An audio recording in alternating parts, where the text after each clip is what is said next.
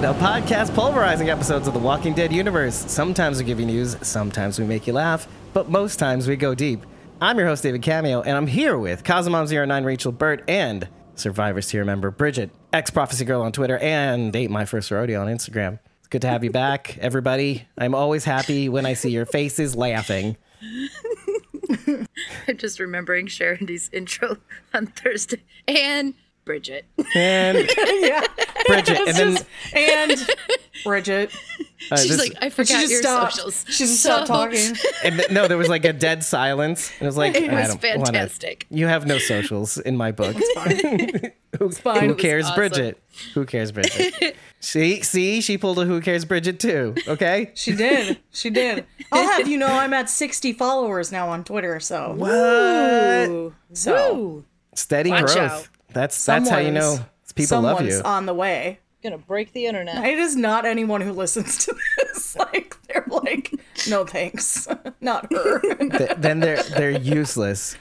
And stay with Bridget, but watch the show. We're going to talk about Fear the Walking Dead's 13th episode of season 7 titled The Raft. Before we continue, I want to say something that we were saying before the show started. It's to sound like we don't like this episode as sh- as Rachel's Rachel, just Rachel. I'm pointing at her.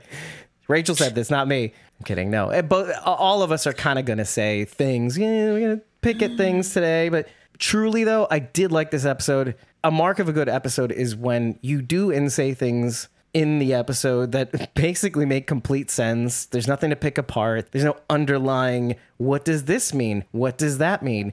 If you can walk away from an episode like that and be like, well, I guess there's nothing more to say. It's pretty black and white, cut and dry. And that's, I was afraid that was the last episode, Sunny Boy, 712. But sure, we sure found things to talk about. Maybe we'll even do it in this episode, but I was satisfied with this episode. There was some very clear sticking to some characters and not moving. I had to say, I really, really enjoyed the Sherry and Dwight subplot a lot. We focused on that heavily. There's some really good emotional beats from Sherry herself. I mean, obviously, and Dwight. I mean, he hit some good high notes here and there too. Because I usually have that critique, like, eh, it's Dwight, you know, mm, a little dumb.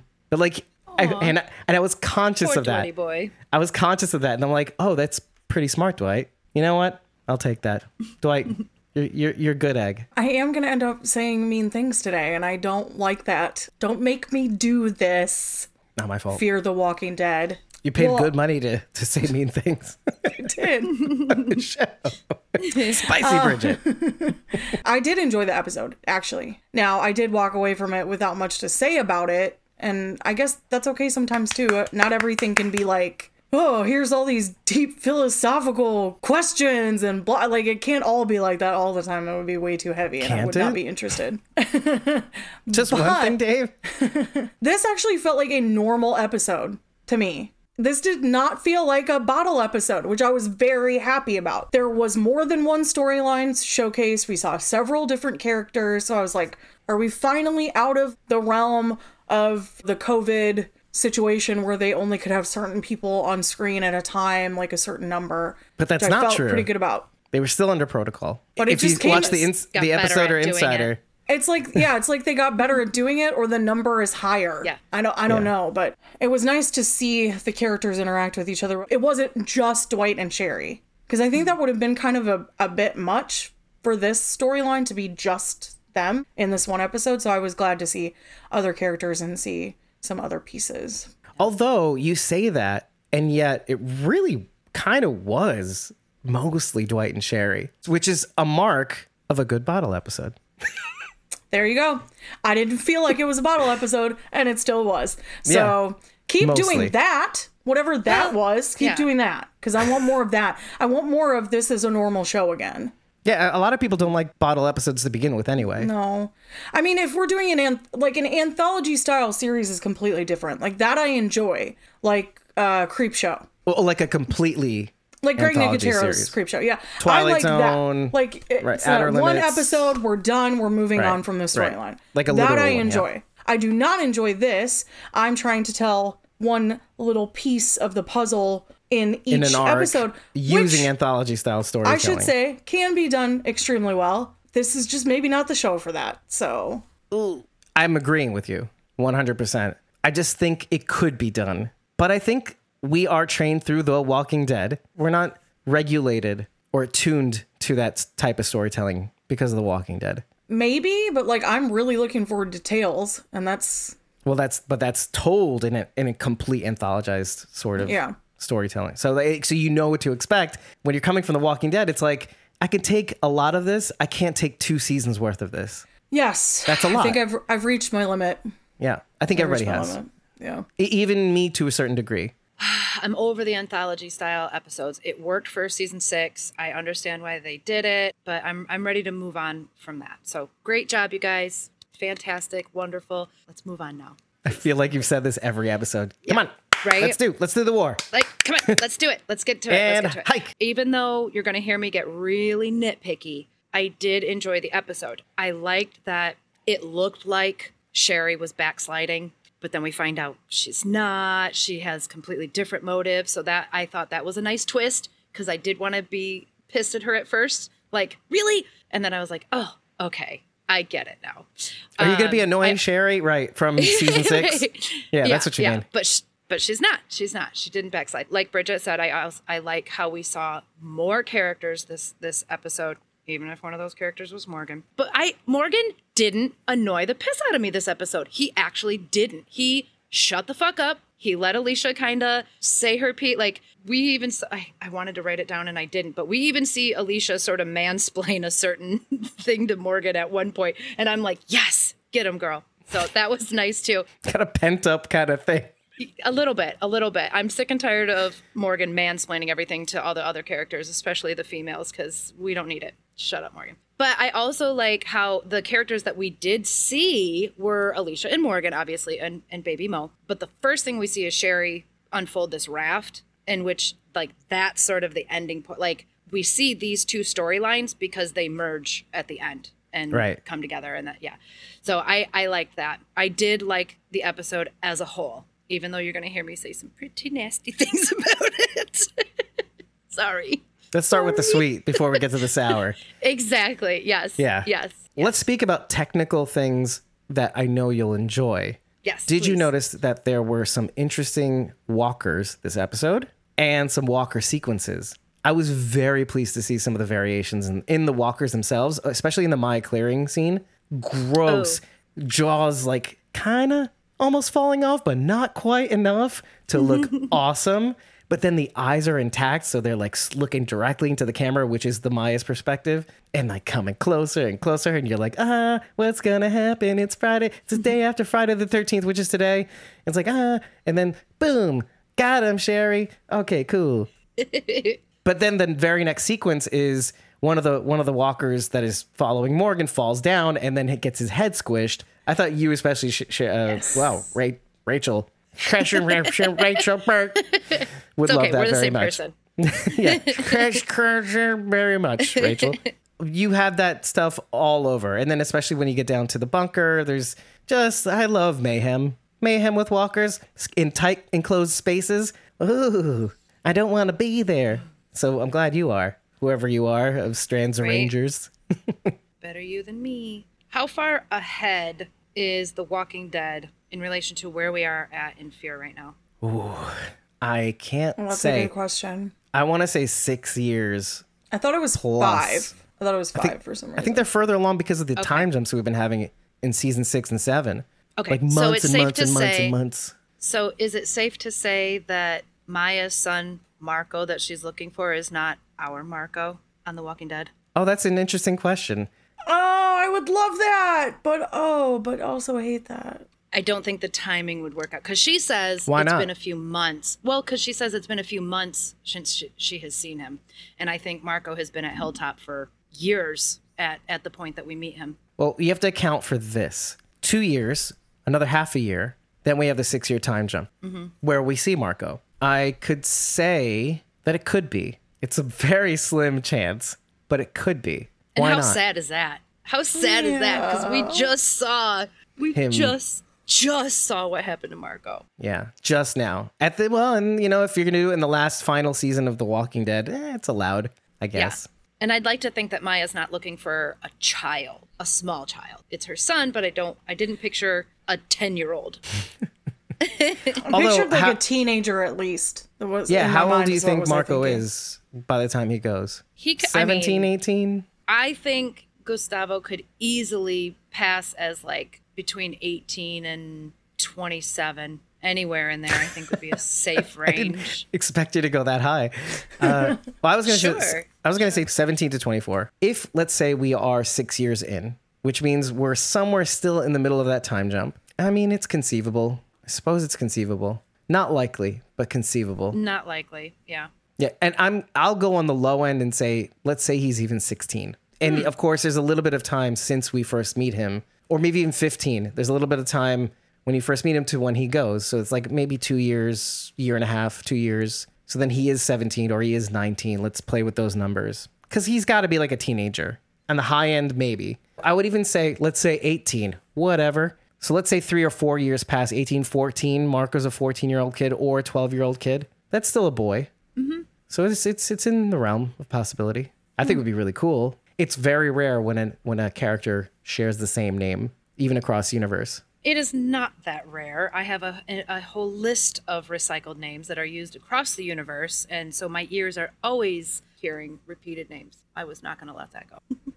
Okay. I, I figure it doesn't happen often enough though, does it? To be like, oh, who cares about names? I have a very extensive list of repeated names across the universe. We're talking all three shows. So you might hear a name on The Walking Dead that appears on World Beyond, or hmm. a name on Fear the Walking Dead that shows up on Walking Dead. But there are several that show up that are repeated on Walking Dead. For example, Duncan is someone that Hershel is keeping in his barn, and Duncan also shows up later as one of Maggie's people from Meridian. Right. The uh, wardens apparently they do That's have just a name, that's just one repeated name. but repeated names that could be the same person. Oh no, no, Very that's rare. not nearly that. No, no, no, no. I'm just talking about the same names. Yeah, there are so many. Can- Usually when they are so repeat a name, it's, it's of somebody who's died, so it can't be them at all. And like okay, like Roman R- uh, Romano.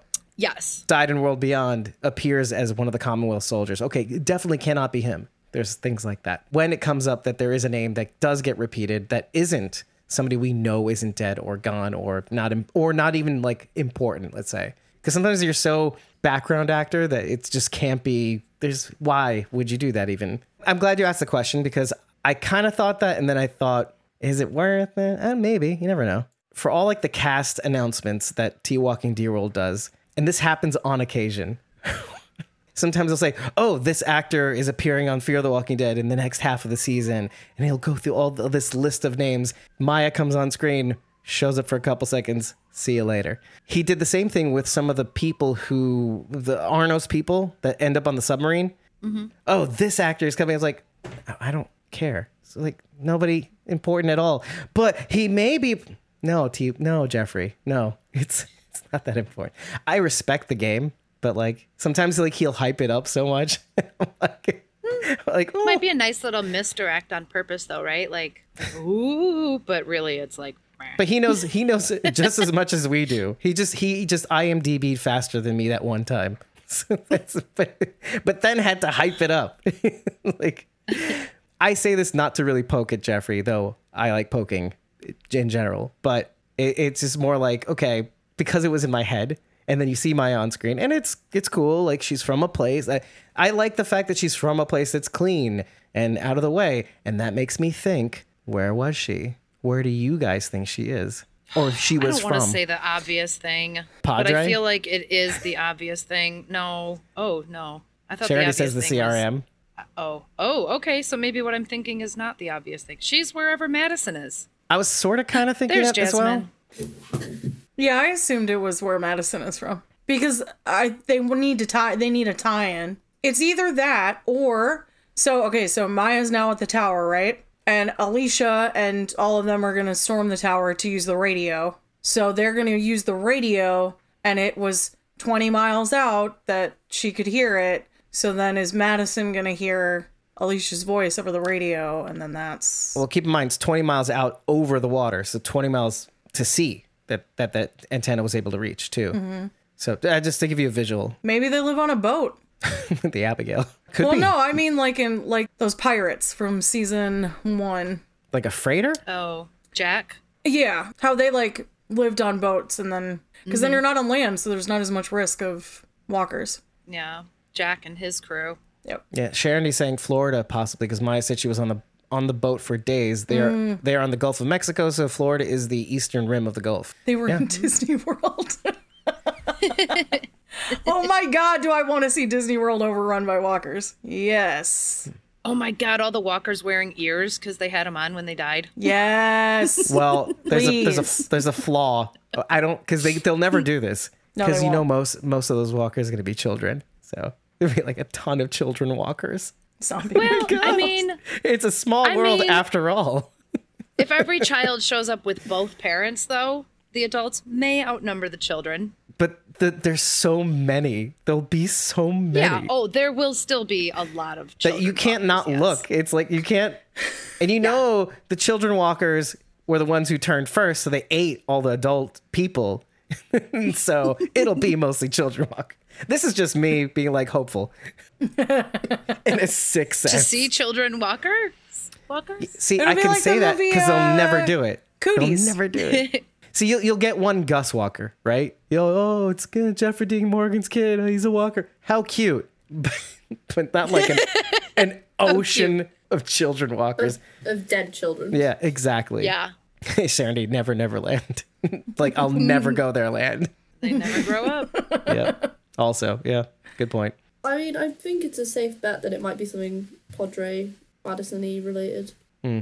But yeah, I'm not sure. It might just go unexplained, like many things. Right. I, I'm thinking that too. Oh, and Sharon says Cuba. I was thinking more South America too. Worth asking because I only even thought that like okay maybe she could be and it was some somewhere that was clean, but often people will want to change their, their circumstance because they think the their place is shitty, which is probably why Maya left wherever she was. But she just happened to fall in a place that is far shittier. So so sorry, Maya. sorry. Teddy did this. It's not my fault. Let's stick with Dwight and Sherry. Honestly, I don't have a roadmap for this subplot because it's pretty cut and dry. I don't have much to add. The twists and turns are explained in the ep- episode quite nicely. I did like how they were able to kind of convincingly to me show why Sherry is so cagey and Dwight reacts perfectly in kind, like the perfect amount of frustration and anger but then also dialing it back where he needs to to be like you're only doing this because something's wrong so were, were, were there any favorites that you had in that moment before i get to sharon d's comment like anything that you liked that jumped out at you Automobile. That was cute. It was arguably one of the best moments of the episode. I definitely got the vapors when Sherry finally blurted out that she thinks she's pregnant, and then there's that pause, and we're and I we're all like, "Oh, how's Dwight gonna react?" And I expected him to be happy. I did, but but there was that moment where I'm like, uh, "Say something, dude," and then he's like, "Oh," and then you see him smile, and I'm like, "Okay, he's happy." There is something with that whole plot line that is drastically incorrect. So, pregnancy tests. I've taken a lot of them because Beef number of one. Here trying to have a Yep. baby.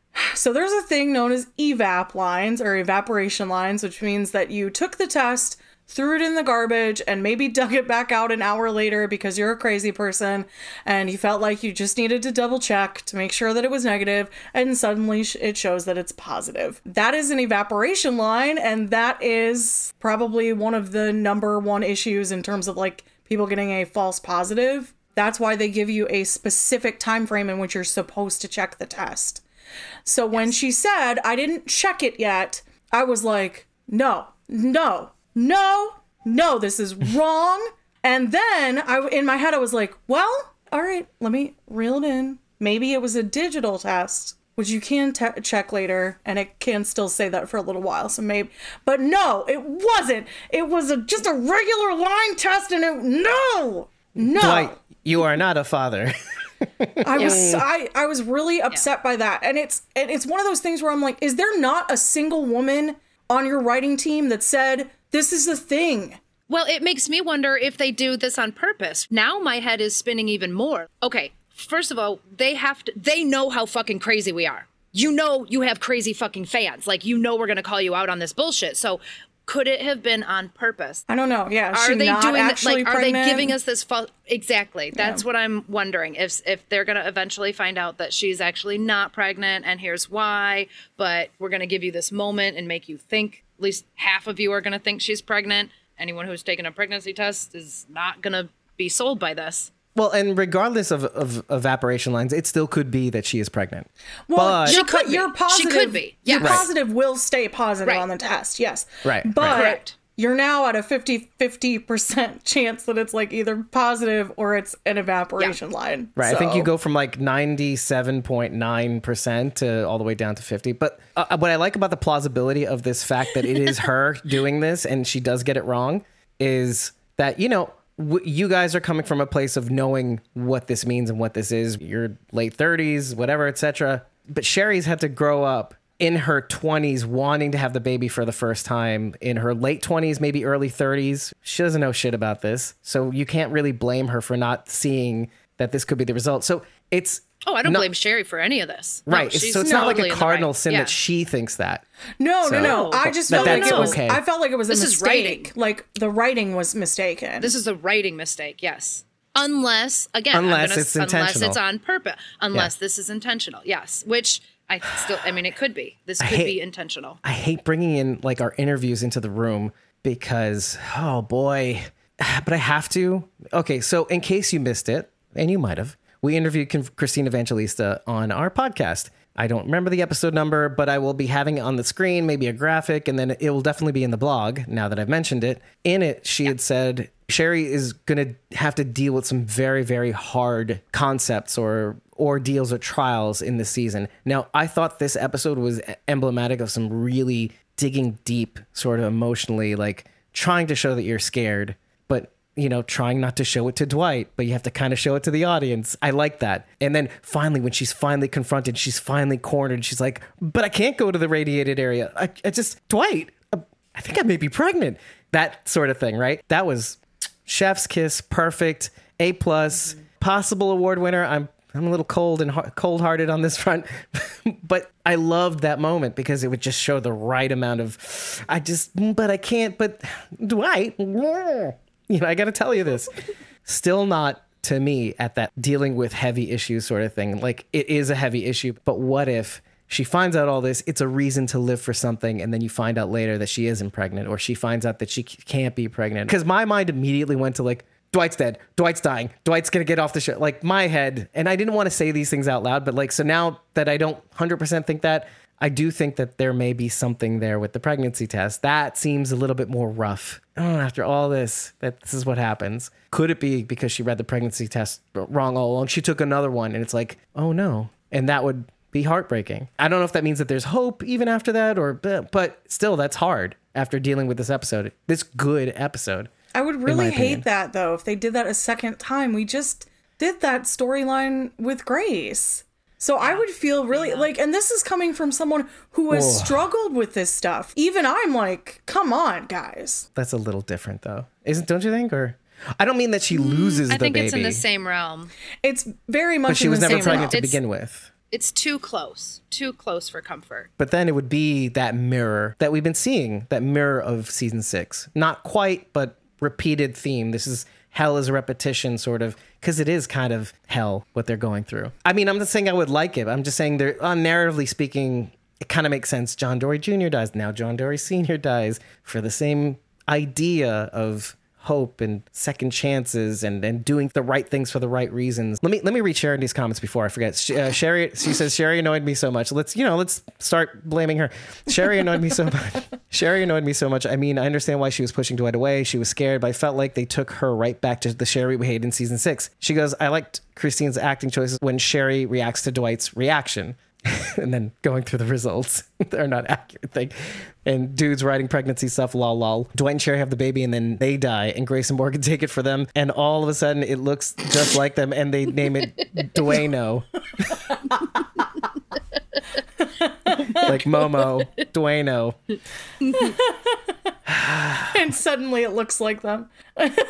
I am getting really sick and tired of everyone referring to Morgan and Grace as Mo's parents. Uh, Oh, no, really no. irritated. I'm not letting you get away with that. Do you know why? Because you can't say that. Yes, I then know s- why. Then simultaneously say, "Oh, Michonne is Judith's mom." Yeah, I can. Because Michonne has spent the years and time raising Judith. If we were 12 years in the future, then yeah, then I would be comfortable saying Morgan and Grace have become baby Mo's parents. But right now, she's a baby of the village. Everyone is her parent right now. Kind of like what we said about Judith, though, for a while. For that matter, even Strand was like her parent. Even Strand says her parents are dead, but Strand acted like a parent. So why can't we throw him in there? I would like to remind everybody what Grace went through to accept Baby Mo as her daughter, or like the cries of her daughter, like in was it uh, six hours? Second episode of season seven. I think that was impactful enough. I think she's earned her place as Baby Mo's mother, mother. After all of that, don't you think? I nope. Like, nah, I don't like the season.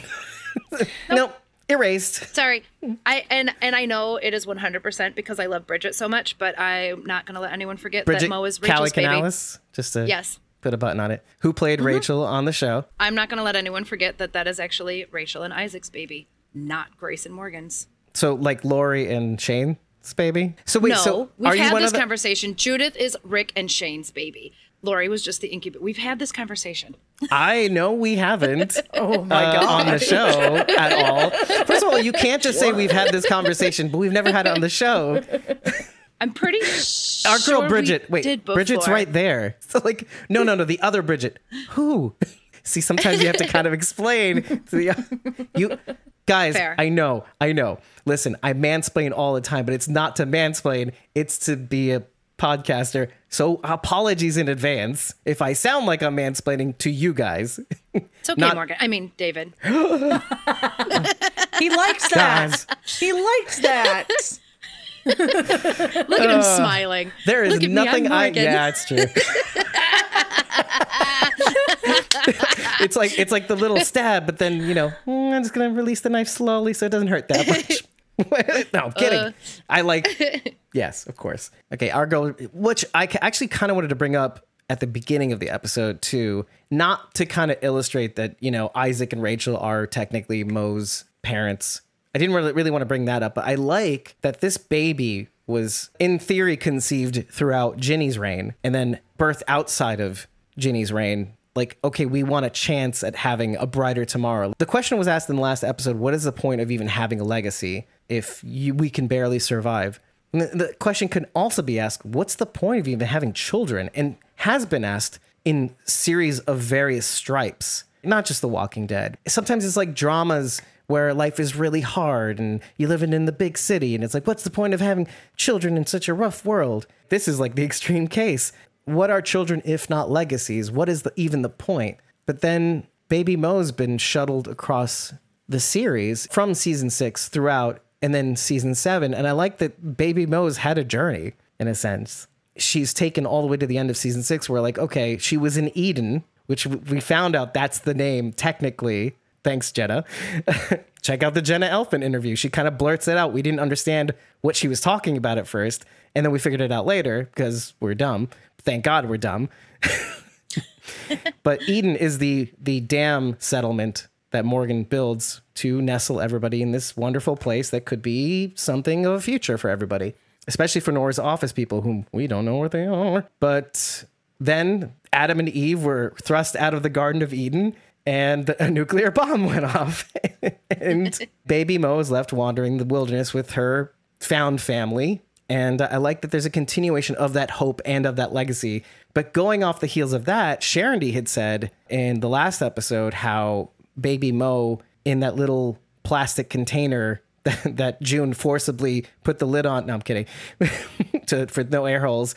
But that looked like the basket from like, you know, the, the tales of the Old Testament and Moses on the River Nile. It's getting sent down the river and finds his way to Pharaoh's family because his family had to give him up because that's what the Egyptians did. But in this episode, it's called the raft. And at the end of the episode, both Morgans go on the raft, kind of like baby Moses, to be shuttled to safety because they're not allowed to be here under Grace's requests, which could be a bone that maybe somebody could pick. Uh, not me, essentially, because I don't really care. It doesn't bother me that much. All of a sudden, we get a, a random, okay, nobody's going to do this. Okay, I'll do it. so all of a sudden, at the end of the Sunny Boy song, Grace seems to have enough time. See, I'm going to be you guys. Grace suddenly Oh, has enough yes. time to record a message to Yeah. Morgan. Morgan, alert, alert. Under my request, please shuttle baby Morgan away from here. But I argue against nobody because whatever, that it could be that Grace and June have had this plan in motion for a long time to help whomever is going to storm the tower from their end too. And so, Morgan, it can't be you. You need to take care of our baby. I'm going to say it like that just because it's because you double speaking son of a bitch. just like some people argue that it's possible that the showrunners are listening to the audience when it comes to, let's say, Morgan and let's say bringing back Madison. So maybe they're saying, well, maybe Morgan just needs to be off the show for a little while. It's let's cool his jet so that maybe when he comes back, everybody's like, okay, hi, how are you, Morgan? Where have you been? What have you been up to? I'm not that mad anymore. so maybe could it be just that? Could it be that the showrunners are listening to the audience and like, uh, maybe less Morgan? Also, do I'm you have any no. problems with any of this? Grace's message, Morgan going off on the raft, meaning like so- story wise. Do you find this? I s- still find it kind of random. I'll allow it like a judge, but it's a little jarring, isn't it? I was actually kind of happy because he's like, I need someone to come take care of these walkers so that I can take care of Mo. And then they show up and he's like, I have to go save everyone. And I was like, oh, not this shit again. like, it's, it's always got to be you. You always got to do it. And I get it. It's part of your character because you couldn't save your wife and you couldn't save your son. So now you got to save everybody else and blah, blah, blah. So I was kind of thankful that at the end it was like, no, this is your job now, dude. Go take care of this baby. If you're gonna be a dad and this is gonna be your baby, then go take care of your baby. So I was actually kind of happy with that decision. For the same reasons, I am too. Because I've even said in the last episode, Morgan not doing the same thing Morgan would typically do. Oh, life is precious. No, not that, guys. That's and no, and of course, not exactly like that. But that's refreshing. A, B, it shows growth. And by the end of the episode, when Alicia says it has to be me, and Morgan goes, I have to not be the one to try and save everyone. This is my job now. I am really a father to this child, Rachel or at least he's acting like one. And so this is my responsibility. this is my responsibility. I think Morgan and Grace should uh, officially hook up before they start raising children together. oh, by the way, I, again, deja vu. Last year we were complaining about this. First of all, they haven't said "I love you," and then I, I had the whole French kissing during COVID. Like, how do they get away with it? And then I was like so happy that they did. Finally, I, I love you. Right. Oh, and now I'm gonna kiss you. Oh my god! And then the world ended. don't kiss Grace ever again, please. don't, don't, I don't know what else could happen. Sharon, Morgan is Padre. Wouldn't that be something too? It's like after Alicia's like, I'm gonna be Padre, follow me. Morgan's like, sorry, I just I stepped in it. I guess I'm Padre. also, this kid's my, I'm the Padre to this kid. Charity says I would be so done. I, I, meanwhile, I'd I'd write this podcast as like a dear Sharondy. It has been 25 years since our last podcast. Morgan did something else that might have made you crazy had you continued to watch the show. I love you very much. I wish you'd come back to the show. Signed, your friend David. and she'd be like, holding it to her chest, be like, I still appreciate you, Dave. I don't appreciate this show anymore. I'm glad you did like a Shawshank voice for that enactment. my my dearest Sharon. Life in the clink is hard. the clink meaning Morgan doing something else. The whole like Morgan disappear thing, it all just feels a bit forced for me. Oh, I'm not gonna go, but I'm gonna go, and I'm gonna go on this like life raft, even though we don't know how far the radiation stretches. And yeah, it all just feels like a little bit forced, but like so do a lot of things this season. It's almost like you got you gotta just allow it. But yeah, there's so many things that are forced that nah, why not? Right. You, why not have another one? But like you have to acknowledge it, right? That's the only reason why I brought it up. It's like, but but my question really is: Is it forced because maybe the showrunners are listening to the audience, or I don't think Morgan leaving in terms of leaving the group is going to mean he's going to be away from the show. I think we're still going to see lots of Morgan. I don't think Morgan's going anywhere. If anyone was thinking that. Right, because some of the some of Twitter even said things akin to, "Oh, does this mean finally? First of all, Morgan get out of my face, but second of all, does that mean he finally goes back to Alexandria because he kind of mentions in the show that uh, left a bunch of people back home. He didn't say home, but and it never sat, really sat right with me. Just like we did in season four when he was saying this to Alicia. It's like, well, you could come back with me. Everybody suddenly like just Morgan's coming back to the Walking Dead, or on the movies or whatever. That that was that was my fault on my first watch through, but then on my second watch through, I was a bit more like, oh, he's just Oh, really? probably gonna go. Yeah, he, I was like on my second watch through, I was like, nah, he's he's he's not gone. And obviously, like if he was gone, I feel like they would have said more about it. Or if he's gone, he couldn't help it, and it's impossible for him to come back. Which, of course, it would be a repeating theme in the Walking Dead universe. Heath, Rick, I really liked that he referenced our group, that he was like, it never sat right you with mean my me. group? Yeah, your group, Dave, sure. Wait, us? I just like that he said that it never sat right with him because it never sat right with me either. You left these people who really care about you. And the fact that we've only gotten like two mentions this entire time has always really kind of bothered me. And I get it. There's like all of this other stuff going on, and I get that. But that was your family member. You just left them and and you just ran your way to Texas, apparently. I'm supposed to believe is what happened.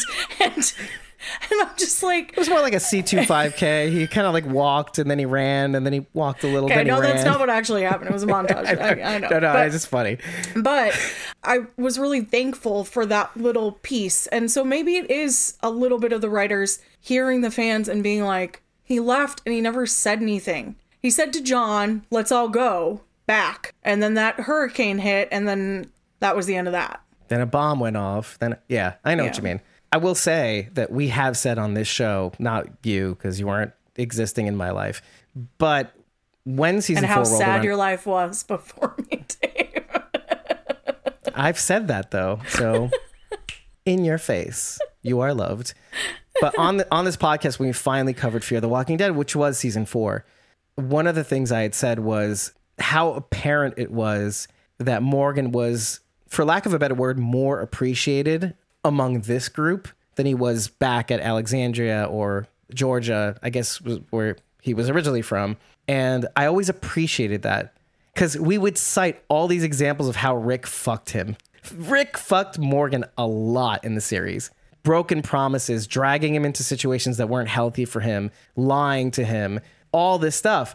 And so I was thinking to myself, why not this group? Why not this John Dorie fella who's kind of like a Rick, but not at all like Rick in terms of like, oh, you could see him as he's the lawman that Rick could never be after the apocalypse fell. And then, well, later.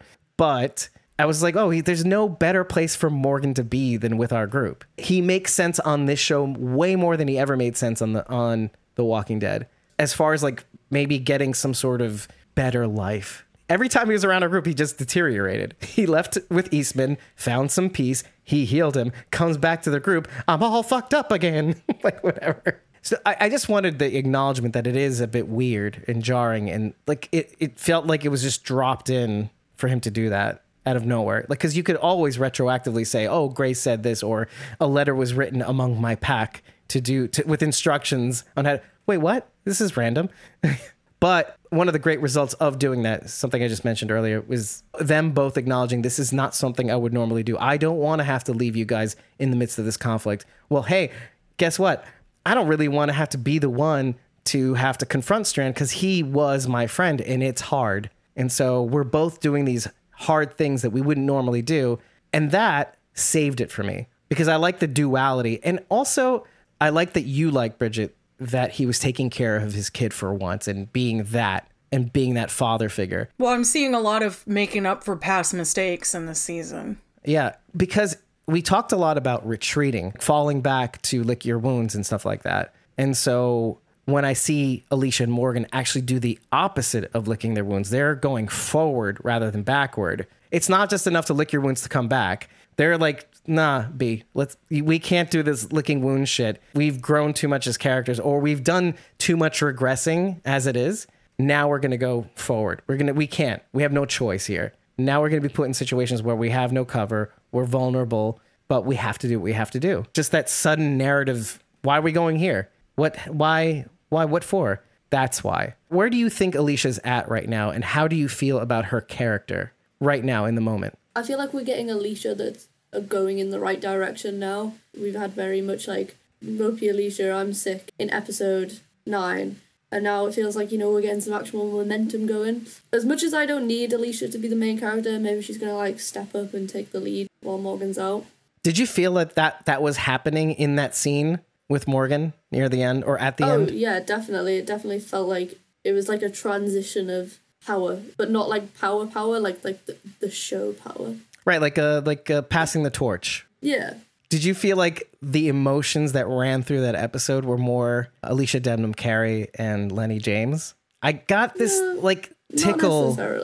Yeah, I I just felt like I got this tickle because if it is the characters, it really validates some of the things I've said about them. That there is a sort of almost like a fatherly daughterly sort of relationship that we've seen from season four till now, and I'm just as fine with either idea. But like, I kind of saw Lennie James and Alicia Debnam Carey for a sec, for just a hot sec. Like, what if that's it? And what if we don't see Morgan for the foreseeable future? Then oh, that oh, we're, would definitely we're definitely seeing Morgan. okay. I agree. Okay. Wait, why do you say that though? We just are like it's just gonna happen. Like I was gonna say, do you know something I don't? If they were like, if he was like leaving for like a sizable amount of episodes, they would they would tell us. Would they? Would they? No. Well, let's go around the room. What do you think about that? He might be gone for like maybe three, three max. Ooh, well, that's we a only lot have of episodes. three left. Yeah, yeah. Oh, um, two max. I changed my mind. He'll show up right at the end of sixteen. No, no. I think I think he'll he'll be in the end of fifteen or like in sixteen. Yeah. so at least skip one episode, if not two. he might. Yeah, I think he's gonna stick skip one episode. I'd be surprised if he's in the next one. All right, Sharon, you're going to be in those episodes, right? Ooh. Also, she says Alicia was in this episode. Could have fooled me. no, but what, do you guys feel the same way as Jasmine? Think Morgan might not show up for a couple of a couple of episodes or at all I this season? feel, I feel like uh, maybe he'll be gone till either the end of the season or maybe even the beginning of next season. Mm. I think we'll see him in seven sixteen. Wow. Okay. He's like a classical musician player. He'll be he'll be Bach. Okay, can What? can we Why do I since read we're things? kind of we're like talking about Alicia and Morgan, I need I need help clarifying something. So I'm bringing it to you guys. Morgan's leading the walkers away, and then that car explodes, and he's like, "Oh no, the Rangers are here!" But Alicia's like, "No, it was me." Does she have like a secret rocket launcher somewhere? What is what happened there? You What get happened there? A, gla- a bottle of alcohol. Put the cloth Oh, in she it. just has perfect hit it, aim lit it on fire. brew it. from a hundred yards away. She just has perfect aim. No, oh, that car that blew up was a Pinto, and she just tapped Oh. it, and it just exploded because that's what they She do. wasn't anywhere near it. That's my beef. No, I she know. wasn't anywhere near it. It was it was a little ridiculous. I too was like, did she have a rocket launch- launcher? Yeah, And if right? so, where is Yeah. it?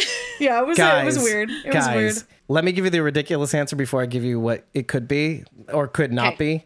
Guys, you don't know the extent of her of her funky ass claw hand. Oh my she can convert it into a rocket oh launcher. okay, facts. Hash, hashtag kind of what I pictured. Right. It's kind of what I pictured. Yeah. Molotov, Molotov cocktail wouldn't have an explosion. How do you know that, Dave? Thrown one. I was a teenage boy. What, what do you want? We wanted to see what would happen. It doesn't make it. First of all, that big an explosion that Morgan would go. "Bah!" So, but what Yeah. could it? What If could it, it have been? if it hit a car engine, you know.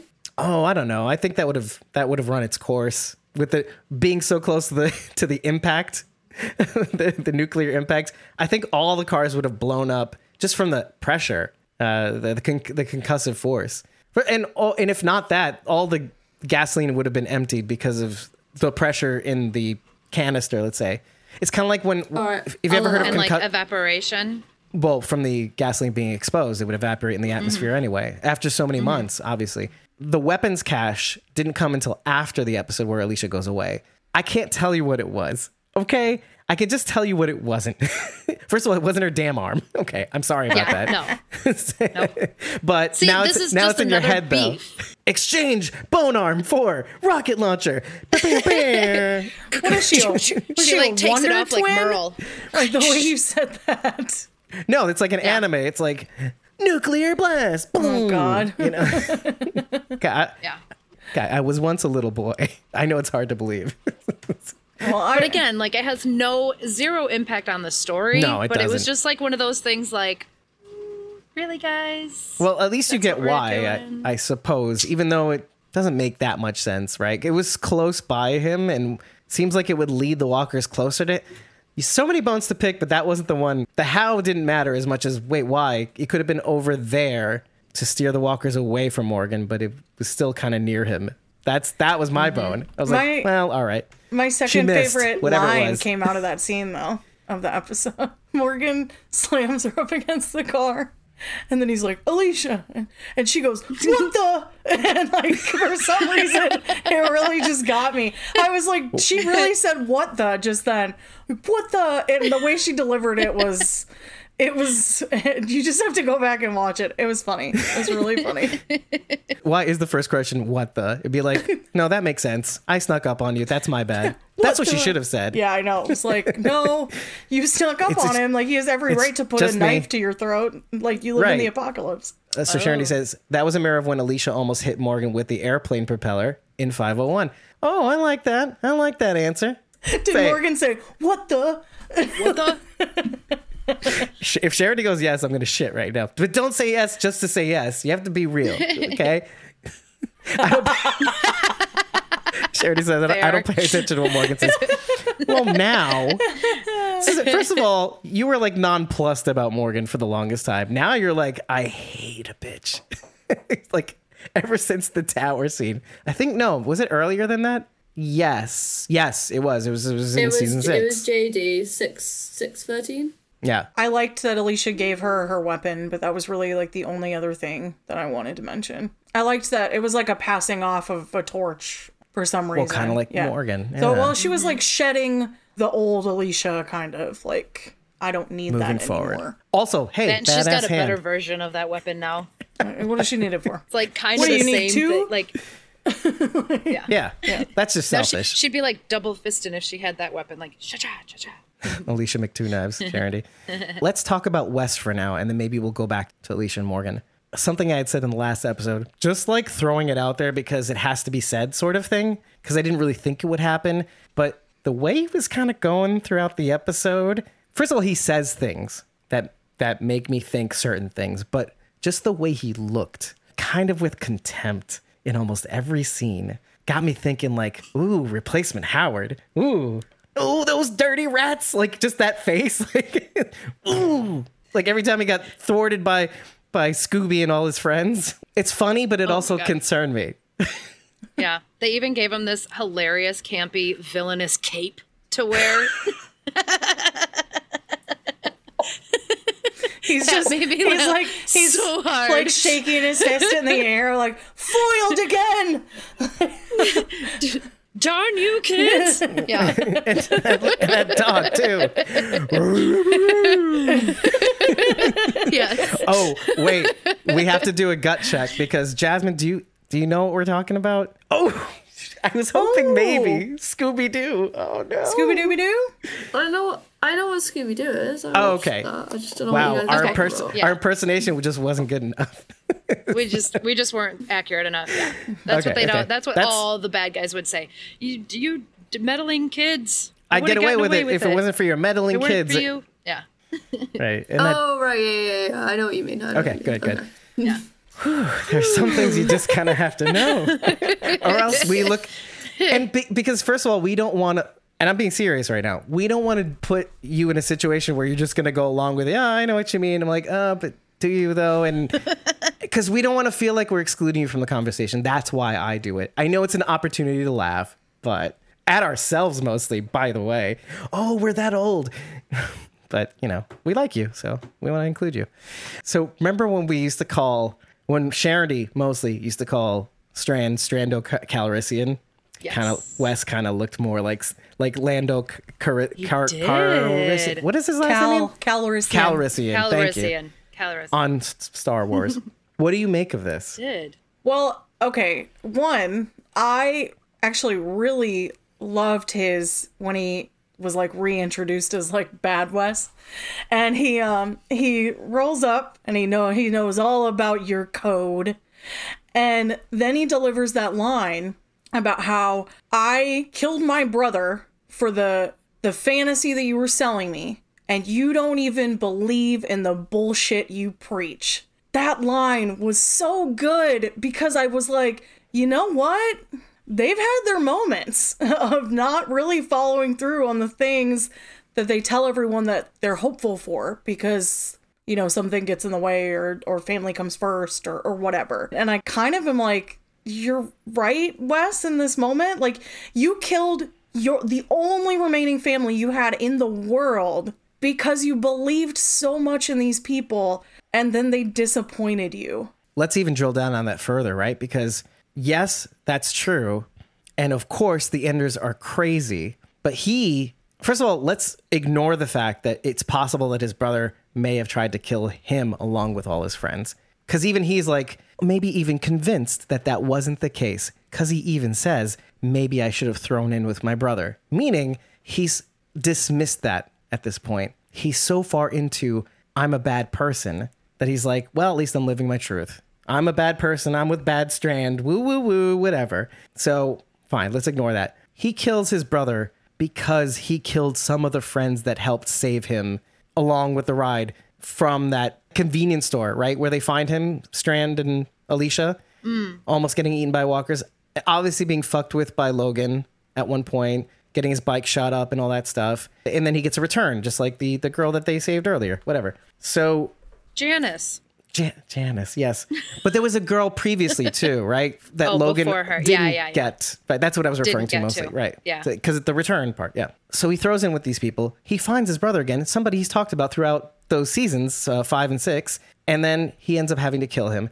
And so that whole part aside, where it's possible that Derek could have killed him, like of course he's feeling like this. He's like, "Wow, you guys saved me, and then showed me po- the possibility that we could all together help save others, help ourselves while helping others." And it was all a lie. You guys are ready to throw each other under the bus at, at a moment's notice. But isn't that typical for a Wes? Because eh, something I've said about Wes also is that when we even first meet him, and then kind of sort of throughout, he's kind of like, "What are all you people doing? You are you're ridiculous. Why are you ridiculous? You're all extra."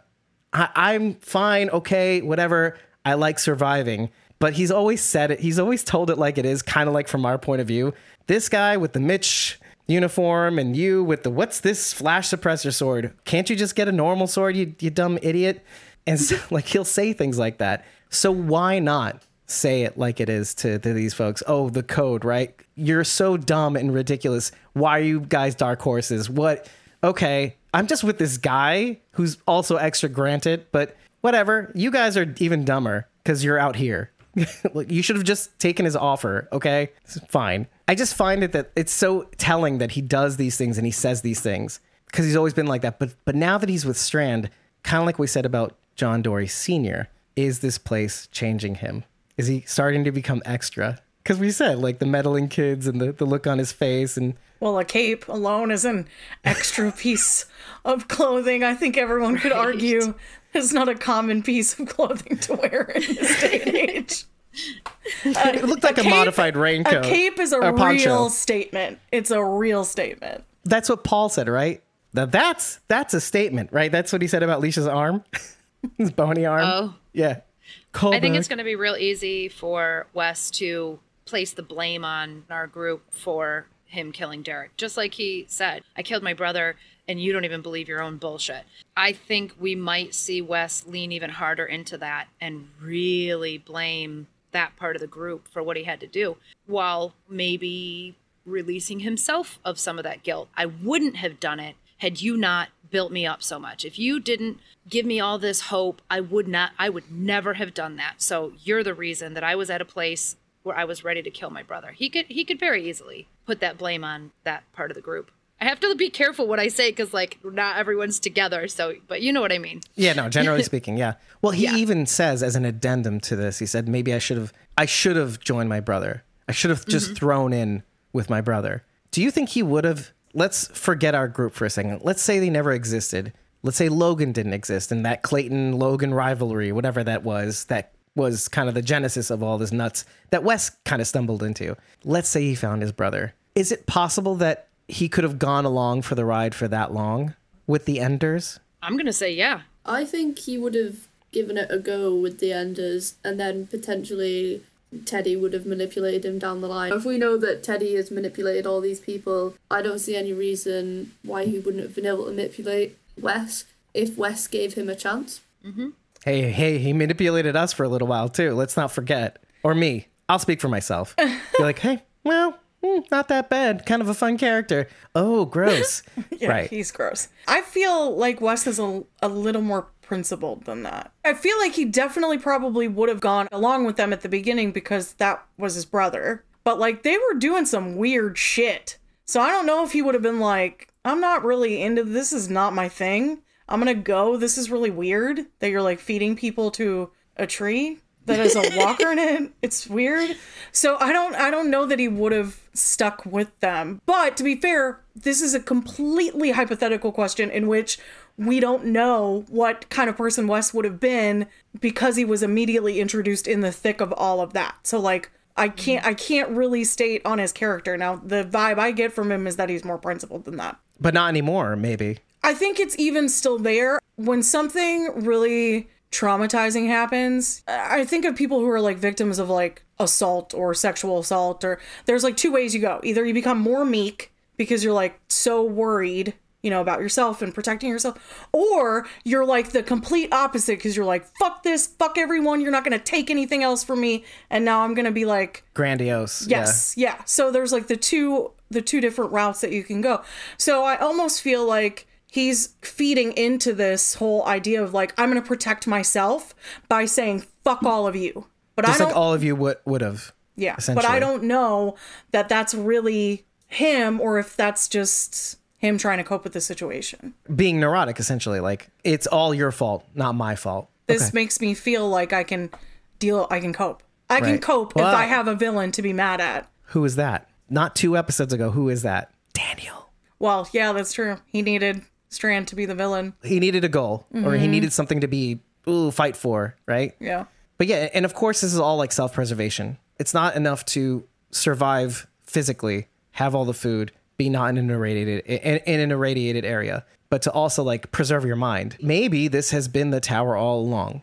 The tower does tend to work on making you need it, and you're going to tell yourself things that are going to basically feed into the tower. I'm doing this all for, look, of course this is all for the greater good anyway. And at least I'm doing some good here by helping other people who need the tower. And then they need the tower and they can help other people who need the tower. So, of course he's thinking he's on the side of the angels. And so why not tell yourself that it's all their fault? You know, why keep blaming myself? Cuz that's easier. And I don't blame him. I actually don't blame him. He's kind of like all of us when you think about it. When when something bad happens, when it's that horrible, it's very easy to blame other people instead of yourself.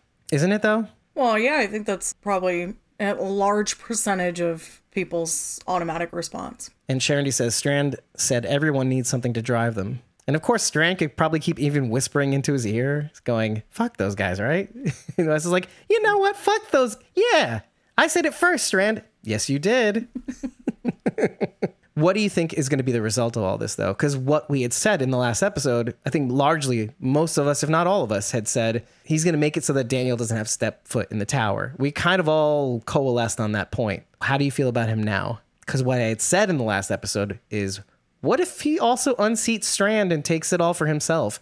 And then goes extra and becomes extra after being like totally real with everybody and the audience this whole time for the last couple seasons. I've gotten to a point where I cannot predict what these writers are going to do because who the hell knows? Seems to be the consensus.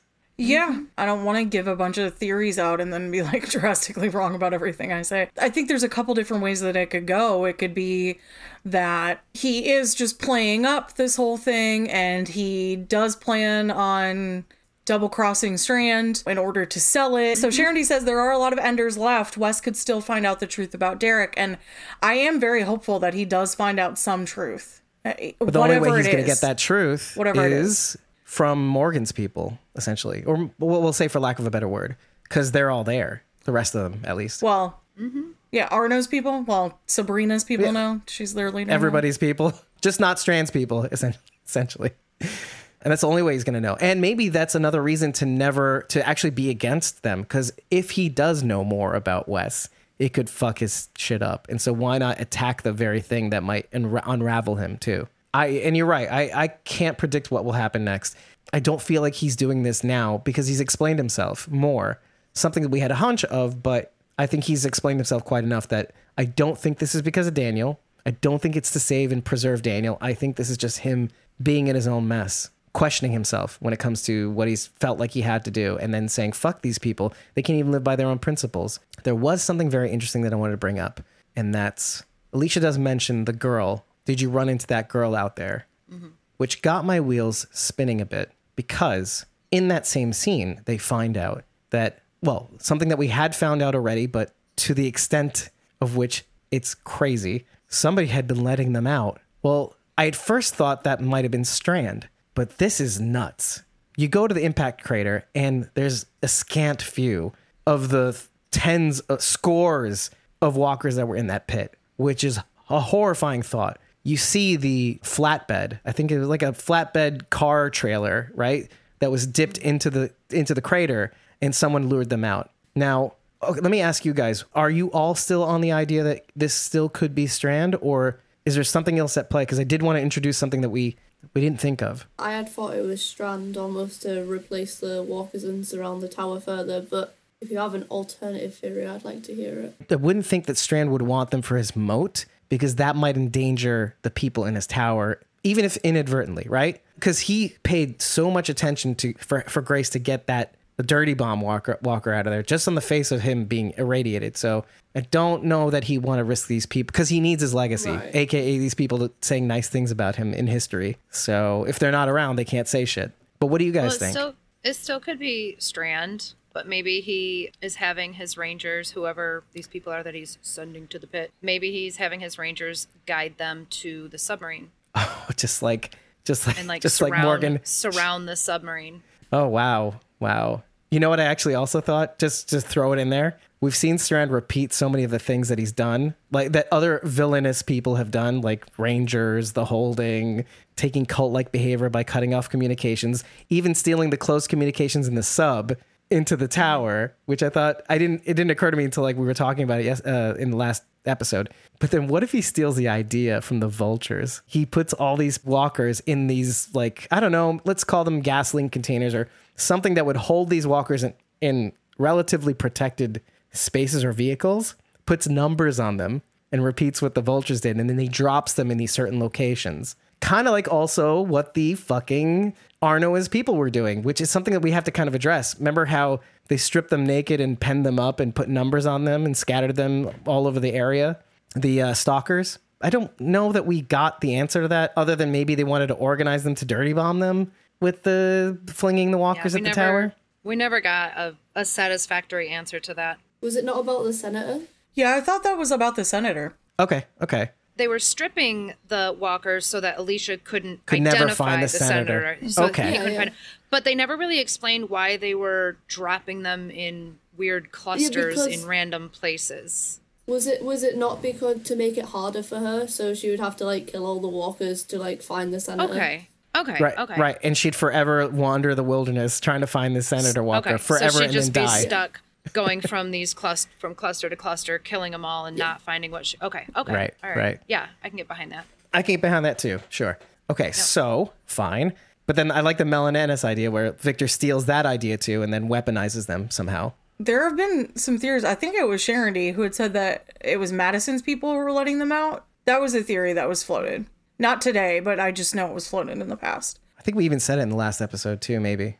I thought it was Strand at first because I thought it was to gain more for the moat, and then kind of still thought that, but then thought maybe it would be Madison's people, but like to what end? But really, to what end for anyone? Nobody should want those walkers a out of that no matter crater. what. Yeah. like anybody who's living there, which you would be, I would think, if you knew where they were. Nobody should want that. Agreed. The only thing I could think of, we don't really circle back to the kid that Alicia seems to see but nobody else sees, but she's wearing a gas mask and maybe just to obscure her face. I don't know. We thought maybe, oh, it looks like young Charlie. No, probably not. I want to go back to this thing that we wrote off. And what if it was the kids from season five? Annie Max Dylan and all those other kids. They've grown up like about a year and a half now. They could look a little different. For some reason, that stuck in my head. I don't know why. You're you're right, Bridget. I don't know why. It doesn't make sense. Why would anybody want that? But then I'm thinking to myself, but what did happen to them? Nobody seems to know where they are. Rabbi Jacob shows up in the next episode in that ridiculous outfit.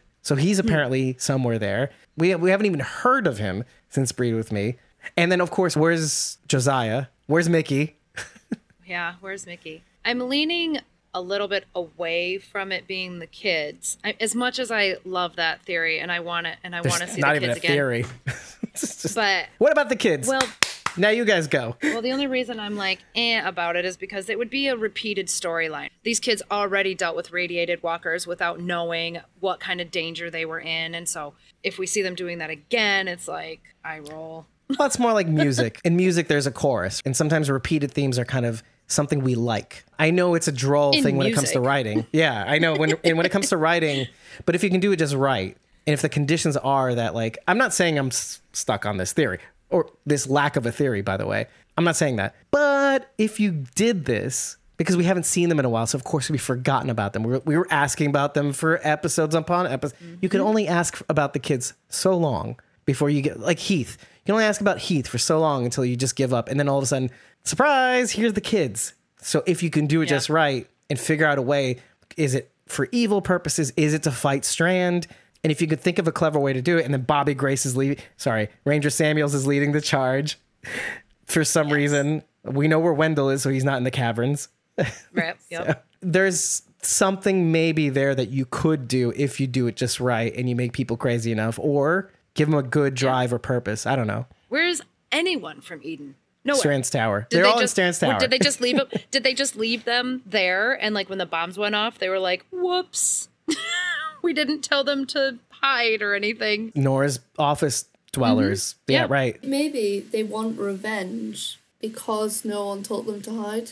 Right. And they're all Hmm. fucked up in the face and body. They all look like Fred and B. They're all yeah, they're all seriously deformed and they're really, really mad at Morgan and everyone else. So they're like, let's let them out. Okay, so Ooh, yeah. can I can I I know you're like not being 100% serious, but I love it I anyway. like it though. But Yeah. why why is that even funnier? Because we just got through t- talking about Wes and his bent on like not Mm-hmm. feeling the feelings, his own feelings, not not being in himself. This is pre-show talk.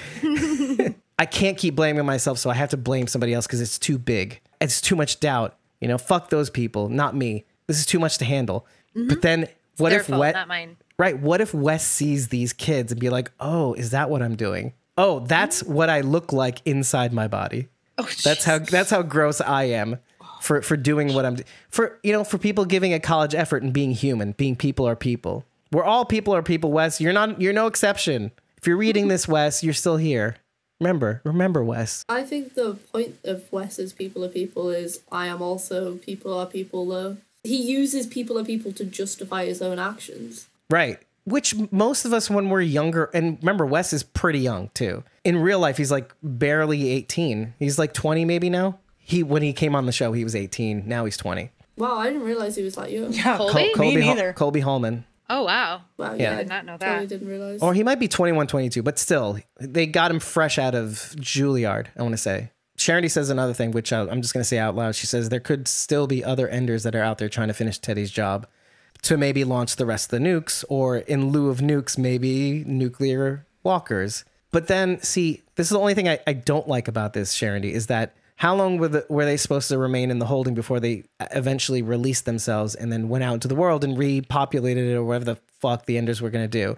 Because if you have all these irradiated walkers who are perpetually active, the mother is never going to be able to restart the planet like Teddy wanted, assuming that's actually what Teddy wanted anyway. But let's let's go on the gospel of Teddy for a second. Wouldn't that make Teddy's job har- harder if there were all these irradiated walkers walking around everywhere? I think that Teddy somewhat assumed that the nukes would kill the walkers. And there wouldn't be so, So many he around. was. I don't think he would necessarily thought ahead enough to think about the fact that there would be irradiated walkers around. You know, his plan wasn't. He wasn't that clever in a way. Or there's only so much he could have thought of too. Mm, no, and I think Yeah. that's fair too. I kind of assumed that all the walkers would die when the nukes went off. To be fair, Or hoped, right? Like, okay, Yeah. I'll take that as a consolation prize. That'd be less of them. And they would yeah. Right. Oh, Chambliss and Goldberg. Hey, look, I like the concept. It's kind of like the season one walkers on The Walking Dead. It's like, oh, they can run and they can climb and they can throw rocks and pick Hold up teddy And they can survive nukes. Right. I think that that makes it a little bit more dangerous. I think it, the stakes are higher when they can do things like that. It's also kind of like um, you know how we saw Dakota like literally burn to a crisp. I didn't expect to see her walker reappear. I thought she was gonna I be did. dust. I did, and I was I hoped too, just just for Sharon sake. Just to like, oh fuck you, Sharon I'm still walking around. I'm not me, but I'm still I'm still a thing that actually kind of exists. And then you know, senior stab.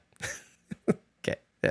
I'm a jerk. Whatever. Don't judge me. Okay, judge me. Alicia and the prospect of having to kill Strand or whatever with Strand. Mm. I want to know your thoughts on this. I don't have too many of my own, but I like that they addressed the elephant in the room. Of course, she goes, then we're going to war. But then you have to commit to that statement. You actually have to do the thing. Yet you say something out of anger. You destroyed this innocent person that was just trying to do a good thing for me. And of course, I'm going to react to that. But now I have to actually commit to the fact that, oh, yeah, but I knew you longer, you know, and, and that's not easy. And that I like the fact that it's not easy. And I like the fact that it's affecting her character so much that she's like, I doubt myself. I'm like, I didn't find anybody. I'm, I'm failing left and right. I know that Padre has to be me, but now I know that the Padre is not going to exist without this dealing with this situation over here. Well, I liked the moment where she took the medal and tucked it. The St. Christopher medallion? Yeah. While she was, was walking with. Morgan. It was a bullet. Not Was it the a bullet? medallion. Yeah, Oh, okay. What bullet is it? it was a single bullet. I'm not sure, but I had to back it up Oh, and look again I because I, also thought it was a St. Christopher. yes, I assumed it was right. the was a medal. bullet. Yeah. Okay. Putting it on the screen now. Okay, so what is that? What do you think that is, Rachel? Keep going with that, and then maybe we can figure that out. I really have no idea. I mean, when you see a single bullet, you always think like, oh, one for yourself, like in a worst case scenario situation. But that was the first and only thing that popped into my head. Or was it meant for someone else? Yeah, is it I don't know. designated for Strand? I don't know. Like that's what I was thinking. yeah. Oh, this bullet has your name on it. Oh, Sharon D Right, thinks it's for the senator when she finds Padre. Oh, okay. His mercy bullet. Sorry. Oh wait, technically they they didn't put the senator down. Down, I guess. They no, kinda she lost says track he's of it. probably he's probably in there right now. Yeah. And Morgan's like, you can go look if you want. And of course, of course, wouldn't it be something like some spooky beta shit if the senator does, in fact, do something to elicit a Padre reaction, whether it's they find oh, Padre, whether it helps Alicia become Padre, whatever. And I'd be like, you know what? I'm going to allow it because, okay. no, then Because, write all right. then write my name on that single shit. bullet and fucking shoot me in the head.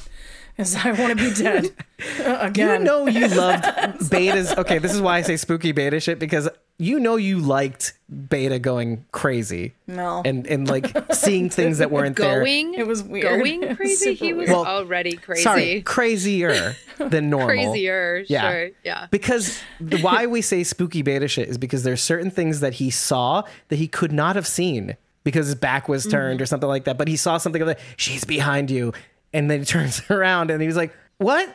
That doesn't make sense." Just- the walker sees her, points to the. What the fuck? Oh, Beta the Prophet, I don't like you.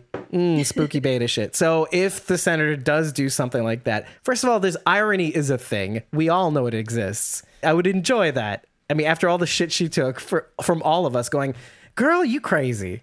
Girl, you stupid. And then be like, see, I told you so, everybody in history. Respect. Oh, ok- okay. Is that her name on the show? But anyway, uh, Sharon says Maya is at the tower so she could find him. Sharon says Maya is Maya Vasquez, but I don't know that she's from the States because she's been out in the water for so long. So that, which is why we said South America. But Did, didn't we hear Will say Elias's wife's name, or was it, or did he just refer to her as his his wife and children are at Padre? Because he does mention his Oh, yeah? wife and children, yes, but I don't remember if Will said her name because his name is Elias Vasquez, but I can't remember. Oh, she is credited as Maya Vasquez. Crazy said it uh, uh, in Discord. which is Mario, D says, by the way, Yeah, for everybody it else. was on IMDb. I think it was. This crazy IMDb. guy came into our Discord. Ugh. That is crazy. Okay, so if IMDb is crediting her as Maya Vasquez, then that's something. That is something. But let's be real here. You Yeah. just typed in V A S Q U E Z. Senator Vasquez is V A Z Q U E Z. I know that doesn't make a difference as much, really? but Get out of here, David. But you have to acknowledge another thing. We're going back to names again, repeating names. Vasquez is. It's not as if Vasquez is a rare name, too. So there's that too. True. True. and the spelling is different, but something to keep our, our eye on. So we have a bullet with no, we don't know if there's a name on it. Alicia, Strand, Wes, I don't know, whoever's in the immediate vicinity. I feel like that's very ominous and it was very deliberate. And that means something, especially in an episode where there wasn't a lot of pixel hunting, too. Like a lot of, you know, trying to find things in, in, in enlarged full screen sort of things, like and then blowing it up and then changing the colors so it makes sense. I so it lulled me into the sense of like, oh, there's nothing in this episode to examine. Then you pull this out, and I'm like, oh no, should I watch the episode again? Did I miss something? Moo. Damn, there's a story there. So wait a minute. Do you think they might backtrack to the bunker where Alicia was something had happened there? Maybe because she was a little weird when she meets Morgan. It sounds like something happened there. Because where is this coming from? Where's this bullet coming from? Alicia's going to use it on Madison. Oh, because she knows. Hmm. Oh, Oh, oh, Sharondy. Hold on a second. You said something, and that really kind of lit me up a bit. Sharondy says Alicia's going to use it on Madison, and I know she's being whatever, Sharondy. But then I thought, what if the thing that rattles her, the reason why she goes back to Morgan immediately, what if she heard his, her mom's voice and thinks, oh, I am going crazy? Think about that for a minute because she says to Morgan that A, still having fevers when I go to sleep, but she says B, the, the, the dreams are getting worse. And so, what if she hears her mother's voice and she's like, I need to be checked in somewhere that doesn't exist? Jasmine's like, Yeah, maybe. Right? Are you like, why don't you stick up for me? Because I sound nuts right now. like, no, no, no, you're on your own. You're on your own island called Padre. Okay, Dick. it's like the Abigail, Ophelia.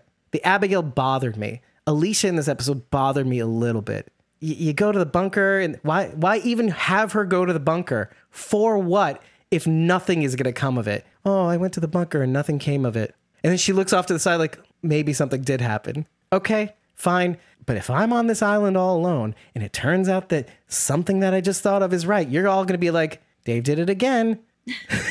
okay? Okay. All right. I'm happy then. Fine. Don't go with me. Don't go on this raft with me. Fine. It's, it holds six people, everybody. it holds six people. Okay. You're not going to come with me. Fine. So, oh, even Jasmine says, be right back. be right back. Dave needs his medication. I've been investigating this Maya Vasquez thing. Is she credited as VAS or VAZ? V-A-Z on, but I'm on Walking Dead wiki, and we know that that can be really wrong a lot.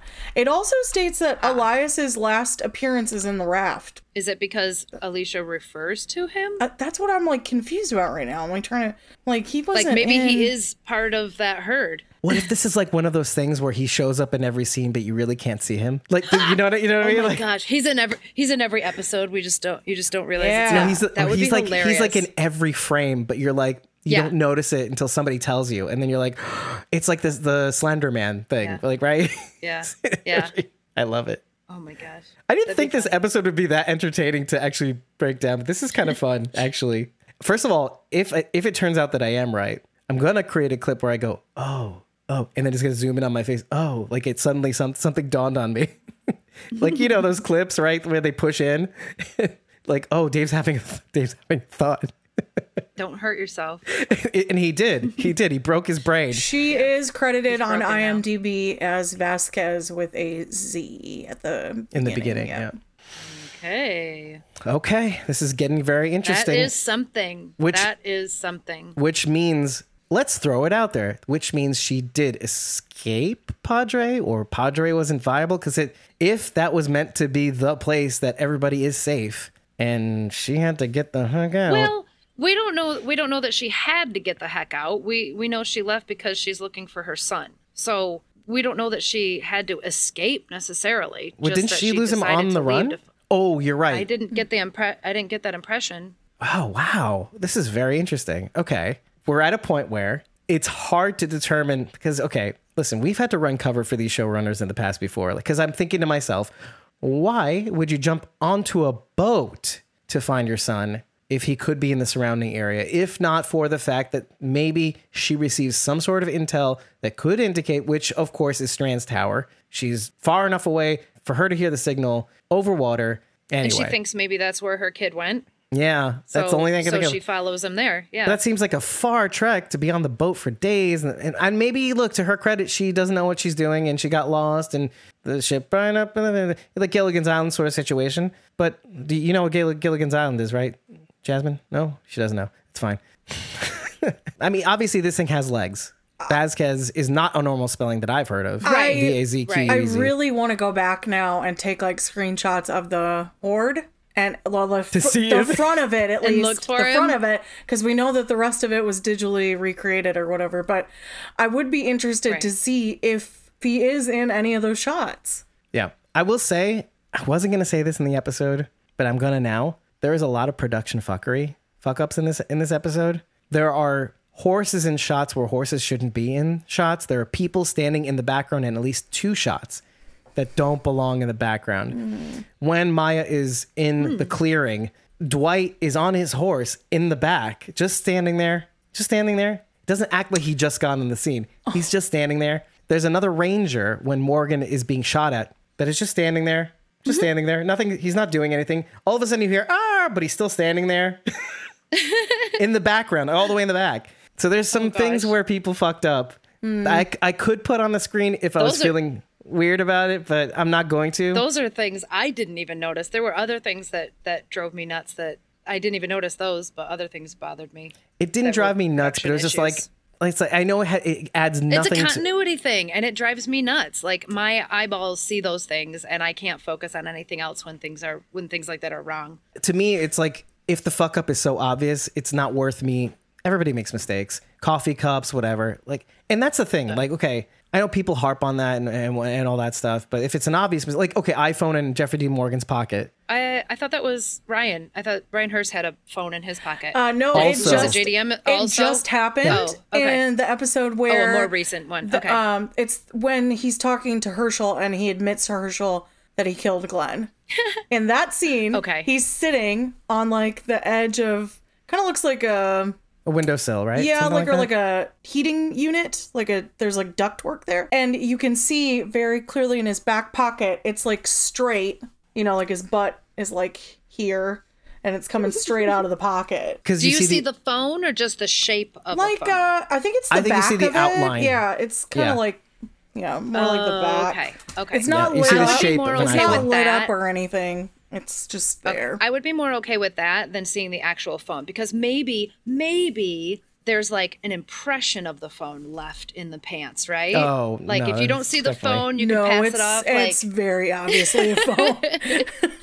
damn. Sorry, JDM, I'm trying. Well, the reason why I bring it up is not to shame the show or whatever. I, it, it, it happens. It happens. I'll show you the scenes that I'm talking about, but it doesn't impact on the story that they are trying to tell. To me, it does. It doesn't get in the way of that. It does break the fourth wall a little bit, fine, but as long as it can bring me back. Now, speaking of that, I wanted to kind of bring in Linda in order to talk about this, and that is she DM'd me and she said, "I'm I'm trying with this season. I'm I'm struggling, and I kind of want to shoot it over to you guys to see if you're feeling, even if somewhat the same way. Because I'll even say for myself, a little bit. Every episode within the same episode, they'll be like, yes, yes, yes, and be like, mm. and then in the same episode, yeah, okay, okay, uh, I do feel like there's like some things that are good in some episodes and then some things that are shit. I think overall for this half season, it's been getting gradually a little bit better. And so if they kind of keep heading in that direction, I feel like they're kind of like digging themselves out of a hole. And if they kind of get back up to a good level, that would be nice. Yeah, what she said. Ra- Rachel. You plead the fifth? You can't do that. What? Uh, okay. This is where, because this is what I do. I'm sorry. Forgive me. Because then sometimes we get really good feedback. How frustrated are you, Rachel, from a scale of one to uh, one to ten in terms of the season overall? Let's say I want to be fair here and Jasmine says a six or seven. Or wait, now she's going eight. Now she's six, six to eight. No, probably a solid 7.5, verging on an 8. Okay. I'm pretty frustrated with a lot of things. Is it because the story doesn't make sense? The arc doesn't make sense? Is it the anthology storytelling to boot? It's not helping the arc, Yes. let's say? Okay, because I'm trying to figure this Yeah, out for, for of that. myself. All of that. I feel like we're almost to the end of season 7 and nothing has fucking happened. The number one complaint since we came back from the midseason break. We Nothing thought has- we're yeah. going to war. Well, are you? Are we? yeah. I also feel like every episode feels so similar to the last one. Every episode, a character has to have like a, a big moment of realization and stuff. Which feels like we're going in circles in some ways. Senior, he had like his moment of realization in 7A, and then he's like, let's have another moment of realization in 7B. I feel like they're just like diluting the characters and just making them seem a bit trivial.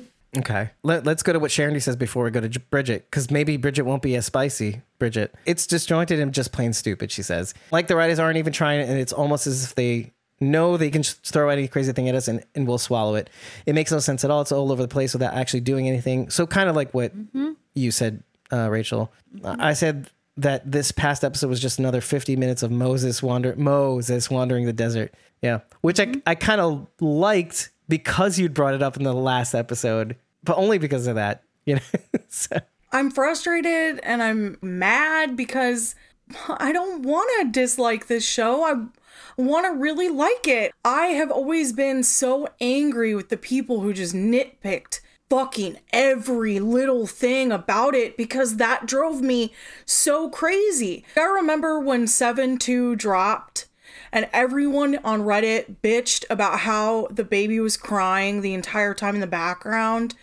And I wrote up this huge response about how I had lost a baby, how the sound of it grates on you from experience being in early childhood and having to walk into an infant classroom and to hear babies crying. It's like the worst sound in the world after that because your hormones have made you so fucking crazy. And so I like wrote up this whole thing about like how I know what that experience is like and I can only imagine how much that would be amplified by stillbirth. And so I have stood on my fucking soapbox for this fucking show and shared parts of my life with complete fucking strangers on the internet because that's how much I want to love this show. I'm pissed. I'm pissed because spicier than Sharon did.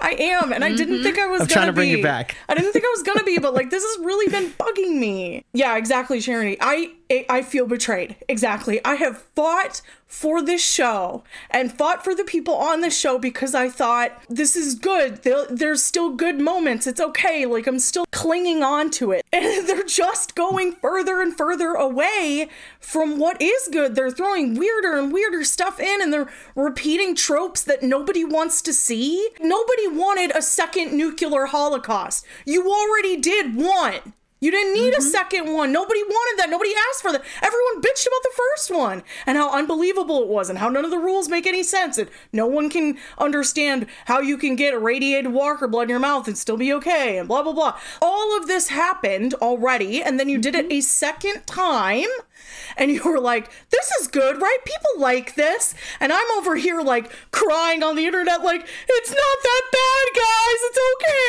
Like, you just have to understand what the character's going through this moment. And it's like, I don't want to do this anymore. I don't Yeah. I don't Yep. want to do this anymore. I just want the show to get better again. I just want it to be good again so that I don't have to defend something so fiercely. I shouldn't have to. That's not my job. Well, I mean, it, Right. I Sim- paid it. well, it's I my- pay to do my it. job. But Which hurts even more. and I agree with what Jasmine said. If it could just continue on the trend that it's on now where it's getting the tiniest bit better every episode if if we could just keep on that track so we could get to a point where I feel good about this again. And I'm going to respond with something Rachel says, but if it doesn't hap happen fast enough, that's where I'm left at, where I'm like, we need to get s- jumps in resolutions or have all of this stuff that has happened mean something in the following, the remaining three episodes, because then it will have been worth something. This is, again, I'm reminding you, this is where I'm at personally. Mm-hmm. But That's uh, that's saying a lot. Like even Dave's pissed about this season. But that's I- that's a big deal. I but so just in classic Dave. Oh, I'm not pissed. I'm more. Frustrated. I've got my hands like the rest of us. I've got my hands folded. I'm sitting back. I'm being like, okay, I'll allow it. I'll allow it. I'll allow- what? I'm sounding like a broken. I'll allow it. Okay, fine. I'll allow Mm-hmm. it. I'll allow it. I'll. Well, let me record myself saying I'm, I'll allow it, and then have a button like the Staples button. That was easy. That was that's Ian Mm-hmm. and Andrew. I want to backtrack on the first half of the season, which I loved. There are episodes that are insanely good. Six hours, breathe with me. I would even go as far to say is I liked the first half of the season just outright, bar none, every single episode for its own reasons. Loved it. But you can't ignore trends. And that is the reason why I am so upset, and maybe you guys might follow suit, is what is typical of Ian and Andrew, technically. Because season four, to me, is an outlier to me, but because I did like when they came back a little bit. Close Your Eyes, great episode. But then it starts to fall apart, kind of like this season, kind of like last season. You get back and you have the I liked the found footage episode. I liked 210 words per minute. I did because there's some really, really interesting things that happen to characters who don't often have interesting things happen to them, like Morgan, let's say. But then it falls apart. And then season four kind of fell apart. And now season seven kind of falls apart a little bit. But like I said, if some interesting enough things start to happen, because what I've noticed what they've tried to do, or at least are trying to do, is set up the next season because they know they have it, and you all know that they have it. They knew that they had it even before it was done filming. So there's enough momentum here to not only take us through the atmosphere, but to the stratosphere, meaning to season eight. I'm not one of those people who does the thing where I'm going to limit expectations. And if it doesn't happen, it doesn't happen. But if it happens, I'll be okay with it. No, I'm going to have high expectations. And if I'm disappointed, I'll be like, it's just a show. I know that pisses some people off. And I see Rachel tensing up a little bit. And I know that's this is what we do as a podcast. I could feel it. I have feelings. I know you. I love you. But but I've got a mortgage to pay, and you know, and we'll and honestly, we'll figure it out because that's why we started this podcast. We started this podcast because season eight was just off the heels of season seven, which was hard to watch. The Walking Dead. It was hard to watch The Walking Dead after season seven, and arguably we needed to be there in season eight to kind of highlight all the good shit that was coming out of this season as hard as it was to watch and so in similar fashion as much as the passions are high i still want to be that place where we can still appreciate certain things even if we are frustrated but kind of like we said at the beginning of the episode i actually did like this episode right even though it doesn't sound like we do and even though it doesn't sound like we like the show right i'm, I'm, bridget I'm gonna take you back. I'm gonna reel you back in, honey. Let's well, honey, what's up, honey? Well, I'm gonna bring you back in. Don't worry. You love this show. I do. We all love this show. do. We do feel there's that creeping feeling of betrayal. Like, are they gonna fuck this up? Are they gonna do us r- dirty like this? Well, if I didn't love the show, defending I this. wouldn't feel so strongly about this. Like, if I didn't like it, I'd be like, eh, whatever, fuck it, it's just a stupid show. But like, I I love these shows because this is the stuff that I love. I I love zombie horror stuff, and this from the get was like just totally in my wheelhouse. So And what are we, if not Sherry, worried that this Fear of the Walking Dead baby is not going to have a father? I like that we could bring it back to the show. Sharon being terrified of what Dwight might do in desperation, knowing that he has a kid. Let's go back to Strand's Tower. Everybody else on the internet is right. I am the. Pro- this is what I worry about, even though it doesn't look like I do. I do wonder, even if sometimes you guys think I'm crazy for liking the show. I actually, it, it hit me last night how sometimes I can push through and not ignore. I don't ignore any of the criticisms you guys have, even because I, I sit there wondering last night after what Linda said to me in the DM. I'm like, wait, does everybody think that I'm crazy? Because I actually like this show even now well, if you are, then But we're ca- all in the nut house with you. because it looks like I can't see, right? Because you even Rachel, you're like, oh, this is the first time I've heard you express that you don't like, that you may not like the show, Disappointment in something, right? yeah. Right. But at the end of the day, I'm doing the math. I know how I felt about this show in season four and season five, and I can see where people's criticisms were at, but I didn't feel that way. I'm not dumb. I know why you would feel that way, but I didn't feel that way. And we highlighted all the reasons for why I don't feel this way. even in this season, I liked it mostly uh, throughout the gauntlet of criticisms that all of you have- had here and there. To be fair, not often, but sometimes, and mostly about guarding your favorite ca- character. Right, Sharon? But to me, a lot of that is Sharon D wildly reacting to the prospect of what Dwight might do as a father to protect his child. It's irrational because obviously, I don't think they're going to shit the bed here. I think they have to Is it to. irrational? Uh, no, it's based in something because of because Sherry Sherry knows history and that it can repeat itself. But but they've been through that, and of course we've we're seeing people on this show do things that they wouldn't normally do, and it surprises us, right? But I have faith. And I'm going to continue to have faith. And even if they don't do the thing that I don't want them to do, I have faith enough to know that it's good enough for them to even announce season eight before season seven has even had a chance to air, I think, if I'm not mistaken. On your point about like season seven of The Walking Dead, about how you saying like it was hard to watch and stuff. For most people, I don't think it was anywhere near the level of how hard season seven of Fear is to watch. well, it's a different mean- kind of hardness, if I can say that right. I'd say I probably have quite a, a short attention span with a lot of TV shows. I either like something or I don't. There's no like in between for me because something either holds my attention or it doesn't. And Walking Dead and Fear the Walking Dead have always been able to hold my attention. But now I'm feeling like I'm watching the episodes and I'm like looking at my phone and I'm like pause the episode, I go do something else and like I don't think about going back to it because and that's that's not something I've ever experienced before. And that's how I know that I'm not enjoying it. Because I still love the characters and I still love the show and I'm dedicated to it. But if it can't hold my attention, it becomes really hard to watch. Right. You mentioned this two episodes mm-hmm. ago, and this is like the canary in the coal mine, coal mine, at least for you, or maybe even for us. But we have to do the thing where we say the part that we don't want to say, because if we don't, we're betraying ourselves and we're betraying our audience. Well, to maybe to that point, Sharon says, I love the show no matter what, but if they're pissing me off, they're really doing something wrong. Mm-hmm.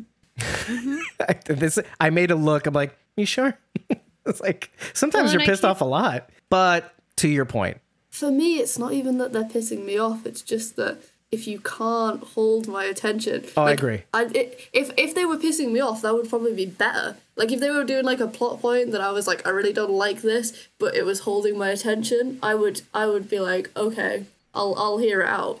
But if you can't even hold my attention enough to piss me off, I'm just like, I almost feel like I don't care, but like I do. To be fair, I just know? have a really bad temper, so that has a lot to do with me getting mad about it. Noted. don't uh, don't piss Bridget off. Spicy Bridget will emerge, and even that's a little cute. So No, that's Right? the worst thing. no, but we take you seriously. Obviously, we're taking you seriously, but we have to lighten the mood. that's that's why we do this.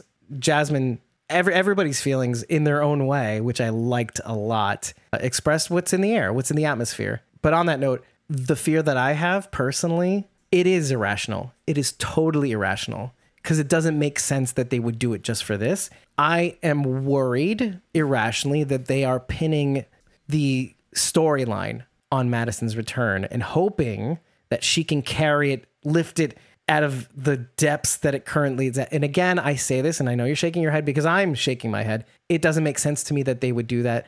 As much as everybody and their mother has said, oh, these showrunners are stupid, they're not stupid. They are working with Chief Content Officer Scott M. Gimple. They are working with talented ass producers and directors who know how to capture, like a Ron Underwood from the last episode, did a bang up job in not only The Key, which was phenomenally filmed, and then also this last episode, Sonny Boy.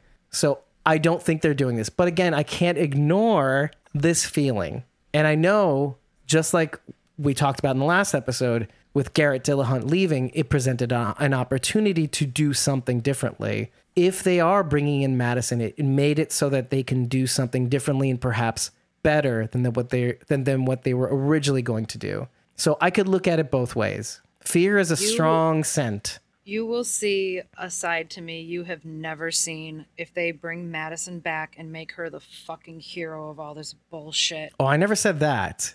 I meant hero to the showrunners, like for saving the the story arc. But to your What point, did I what did I say was different? uh, like hero of the of our people, or I don't. That's what I heard. I, I don't know. Well, like saving the show, saving the people, Oh, whatever. okay. Like same Either or. same. Yeah, either way. I will be but it doesn't make sense though, right? into. I will be. I will be pissed into silence. I will be so mad. I won't even be able to talk. It might be enough for me to be like, "Fuck this" for a while. gotcha. I will be so mad if they bring Madison back and she's like waves a magic wand. Or she solves all the Charlie gets problems. better. And Right. yeah, exactly. If they bring her back and she's the answer to everything, fuck all of that. Uh, honestly, if if she can make Charlie feel better, that's a tick in the right direction. I feel shitty about that. That's I mean, that would But, be great. I'd be like, good job, Madison. Now fuck off. everything else. No, right.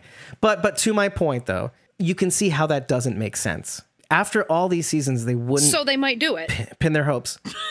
Do you think? I, I just don't think that. I that- mean, why not? that would be. what about this very- season has made sense so far? Well, I mean, just just in terms of the constant criticism that these two receive, and how sometimes even in the narrative they kind of go, "Ah, fuck you, people. We're going to do what we want. We're going to do what we want which wanted to I do." respect most of the time. Like, Yeah. no, this is our story, not yours. So, So when the- they're like, "Fuck you, fans," I'm like, okay, get it, boys. Yeah, so when they bring Madison back, I I don't think it's going to be to cow to those voices. It can't be. I hope they bring her back just so we can watch her die for real. Well, on that vein, sure, but not that specifically, right? If they did bring her back, I always tell these people and kindly and and look, I am a Madison fan too. As a Madison fan, I don't want that to happen. I don't want them to bring first of all bring her back just to kill her off. That doesn't make sense anyway. Killing Morales after him not being on the show bothered me.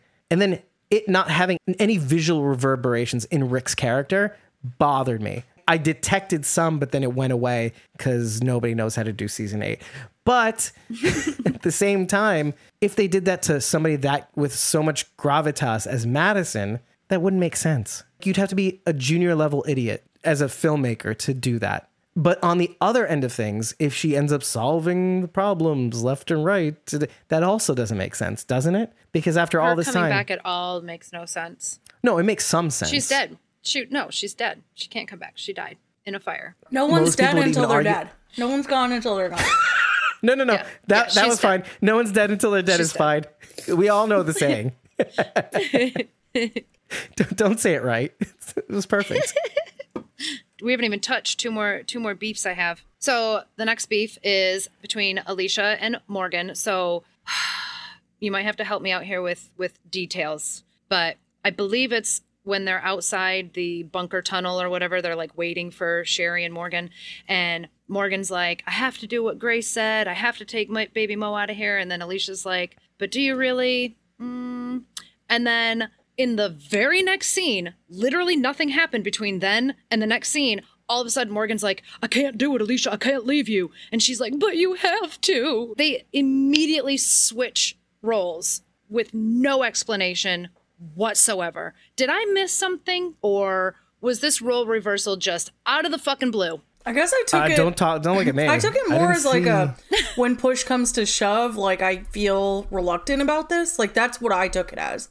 Now that's just my head headcanon, so I'm like From Morgan's perspective? Yeah, like when push comes to shove, now I'm like not so sure. I feel really guilty about this. Like I'm leaving and I'm leaving all these people that I love, and now they're gonna fight to make a place safe so that I can come back with this baby. So I'm just like coming back and reaping the benefits. So to me, it's on Morgan's end. It seemed like a reluctancy to go based on just Yeah, to like, me, it's more rhetorical. It's the fact of like now I'm actually going. I'll feel good about it. It was just really irritating that they that they yeah. flipped. On the Alicia No, to me, it's side, not I think irritating it at was all. So quick. I think it was now that I know that I'm going to take responsibility and I'm going to lead. I'm still not fully there yet to 100% believe in myself, and so that's just a little bit of self doubt showing. That's what I took that conversation as. Yeah, me too. That, that's how I read that conversation. It's like acknowledging to the public that this is not something I would normally do. And Alicia going, this is not something I want to do. And they're both doing things that they don't want to do, but is the right thing to do. Well, maybe like John Dorie Sr. I'm doing the right thing for the right reasons. Even if Morgan were to say, fuck that, somebody else take Baby Mo, and blah, blah. according to the show, Rachel, sorry, you're her father. You should be with your kid.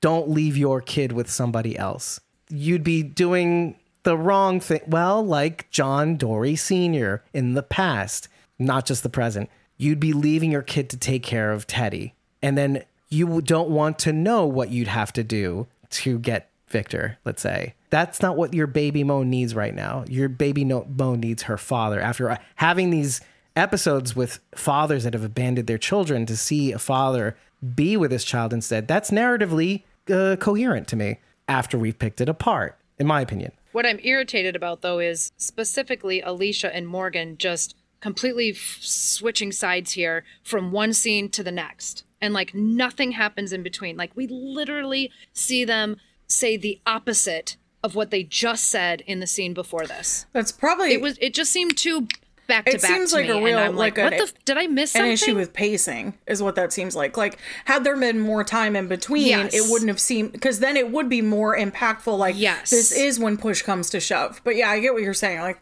there's not enough time in between for you to really get there. I was more confused than anything. I really thought I missed a scene in in between there or something. Like, what did I?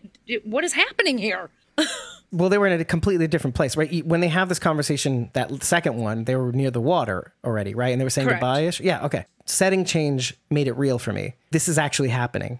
And so it made them say out loud the thing that they were thinking at the moment, verbalizing it in front of each other. Like, I want you to know, I don't want to have to do this because I, I feel shitty about Ben. That's that's why it made sense to me. It was more rhetorical. I'm saying this because I have to say this because that's my character technically. As characters, we're doing things we definitely normally would not do that would obviously frustrate the audience also by the way it's like oh So we just need to morgan thinks all give- life is precious of course So- right so but he's verbally So saying really, we just need to include these lines because this is what the character would say. yeah That's even Well- more annoying. Yeah, I don't Why? like that at all. Actually, I don't like that at all don't like because that. because I it takes it out of the out of the moment. Like that's not real to me. well i mean if you when you're explaining it yes but to me i don't know to me i appreciated that because i like that when there's acknowledgement the fact that these characters are trying to do things that they nor- normally wouldn't do but for good reasons like and also i love the reluctant leader that alicia is right now which is like Morgan all of us. is saving baby Mo. That's his mission. Like, I'm going to go find this mysterious place and get baby Mo out of here because one, we don't want Victor ever finding her and using her as leverage again. Two, it's not safe. The air is bad and blah, blah, blah, and all, the, all that crap. So, what does Morgan have to feel guilty about? He's on a very important, necessary mission. I don't see where he steps back and goes, maybe I shouldn't be doing this. No, you absolutely should do this. But we all acknowledged earlier on that, or at least Jasmine and I acknowledged the fact that like it did feel off, even if it's for the right reasons. It feels off, especially for Morgan. So you have to kind of include some of these lines to kind of make sense of that offness, and so that's why it helped for me. It But helped we've for seen me. Morgan pick up and leave before, so I don't feel like that's off for his character. He left Virginia. That was I was under that was under some very different circumstances. Yeah, so. yeah. That's that's Mm. yeah. That's I felt that. the war was over in Virginia. There, he he really had no reason to leave then, and he still did.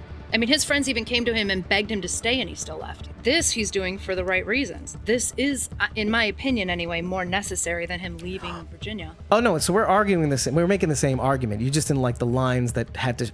I mean, because you have to kind of make it good for everybody. I, I know that the line could be confusing for some. The lines could be confusing for some, but for me, it rounded out things. It made things justified. We don't have to necessarily beat that to death. It was just No. that was one of my beefs, A- Uh, and, and I think other has the other beef? I think it has a yeah. I think it has a lot to do with what Bridget said, the pacing. Okay, my last beef, my very last beef, and this is where we'll end it because it's so stupid. It's so stupid. We don't even have to talk about it. Oh, we But need stupid right now. the au- the automobile that Dwight hands to Morgan is not the same mobile that he hangs up over baby Morgan. I I thought that was intentional. I, I thought it was. What? what? It's not the What? same. I What? thought he, I thought he, I It's thought not the same, Rachel? one. He he hands him one. s- Stop it! Are you being an ass right now? Or No. I, can't- I No. honestly can't tell.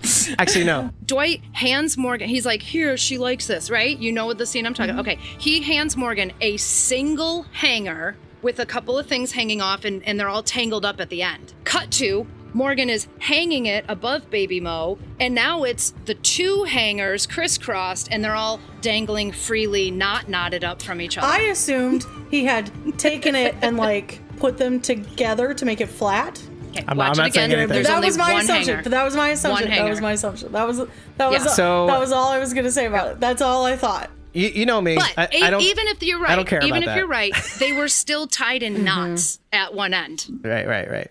Uh, I, I, I, I'll say this again. Doesn't bother me, but I did see what you It saw. It doesn't matter. I know. I Yeah, did see what you saw. matter. I did see what you saw, and then when I saw him unfold, I'm like, well, who cares? Because that's obviously where it was gonna go. But stuff like that bothers you, doesn't it? Yes, it really, really bothers. There is a person in charge of these things. They are called a script supervisor. It is their job to check continuity from scene to scene. So, what is happening? What is going on? My eyeballs see these things, and I can't focus on anything else when it when it happens. Well, That's just me. So though. she doesn't me write the beef. show. She script supervises the show. Yes, yes. well, if your eyeballs love seeing these things, I script supervise the show. These things. yeah, these things, not these things. Head over to ratethispodcast.com slash squawking dead. Five stars and eggplant is all you need to tell us that you love us. Rate us on all the different podcast platforms Podchaser, maybe Spotify, Stitcher. Apple Podcasts. But rate us after every episode. Berate, berate us after every, every us. episode. Sure. tell us what we got right. Tell us what we got wrong. But tell us after every episode. And if you like what we are doing as a podcast, maybe we didn't say all the things that you wanted us to say. Maybe we don't feel all the things that you feel. Head over to ko-fi.com slash squawking dead and maybe you can tell us in an episode when you buy us a coffee. For 30 days of access to supported back content you can join us in these recording sessions in the real-time chat. Or if you buy a survivors tier membership you can show up on this podcast and say whatever the f- you want. But obviously you're going to be doing it in service of this podcast. Otherwise i want your money.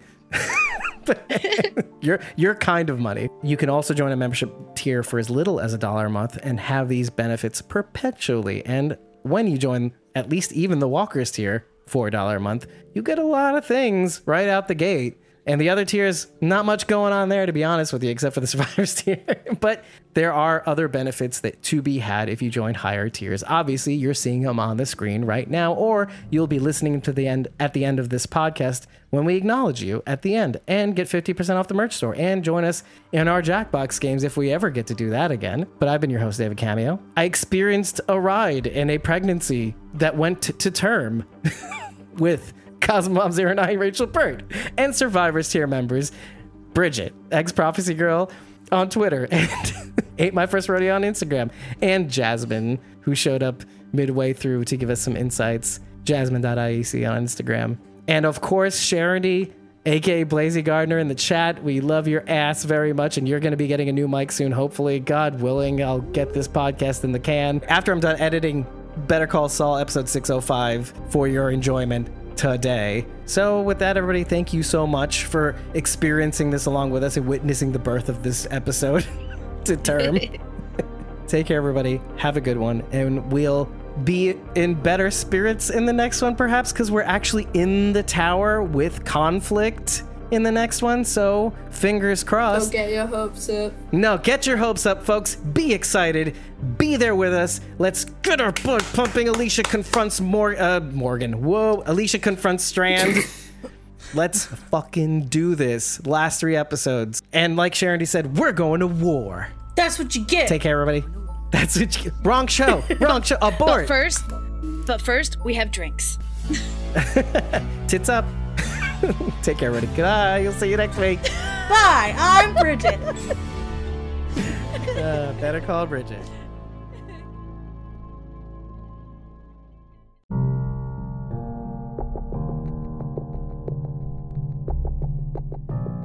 Thank you for making it to the end of this episode, the 13th episode of Fear the Walking Dead 7th season titled The Raft.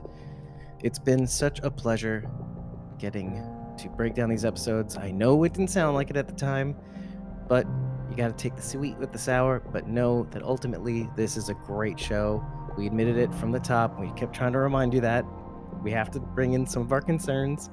But if you like what you heard, obviously you can go to ratethispodcast.com slash squawking dead. Tell us what we got right and wrong, but tell us after every episode. And of course, head over to ko-fi.com slash squawking dead to take part in our recording sessions to be in the real time chat, lending your thoughts to these episodes as we record. And the only place you're going to find out when we record all the links and lovely little studios that you can join, as well as be notified when our unedited episode recordings drop should you not be able to make the shows. And speaking of ko-fi.com slash walking dead, when you join one of our tiers, especially the Whispers and Survivors tiers, you get shoutouts like these people do at the beginning of our, well, at, sorry, at the end of our episodes, uh, on video, on YouTube, let's say, or right now.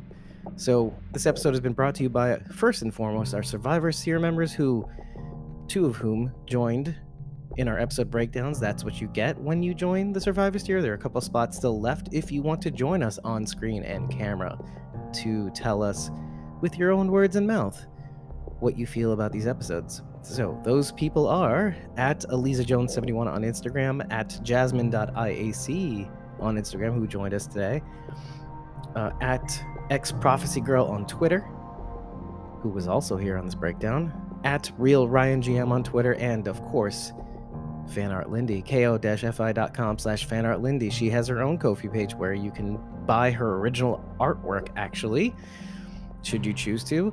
It's a great opportunity to get some original artwork at really good prices. And she's just a great person to follow, so you should follow her as well. So, with that, we take it to our Whisperers here member who also get shout outs at the end of the episode. Of course, secondly, to our Survivors tier. And those folks are at judith.morton on Instagram, at Aiden underscore Atkin underscore on Instagram, at Tyler Philip Cox on Twitter and Instagram, at J13 Voorhees on Twitter and Instagram, at Frosted Angel 67 on Twitter, and at sandy.d.morrison on Facebook. Thanks everybody for making it to this episode. I've been your host, David Cameo, and I was joined by Cosmom09 Rachel Burt and Survivors tier members Bridget, ex Prophecy Girl on Twitter, and Ain't My First Rodeo on Twitter. On sorry, on Instagram. Did I say that right? X at X Prophecy Girl on Twitter and Ain't My First Rodeo on Instagram and at jasmine.iac on Instagram. That's Jasmine, no last name. Take care. We'll see you very shortly, and hopefully, we'll have a splendid breakdown of the next episode titled Divine Providence. That's the 14th episode. See you soon.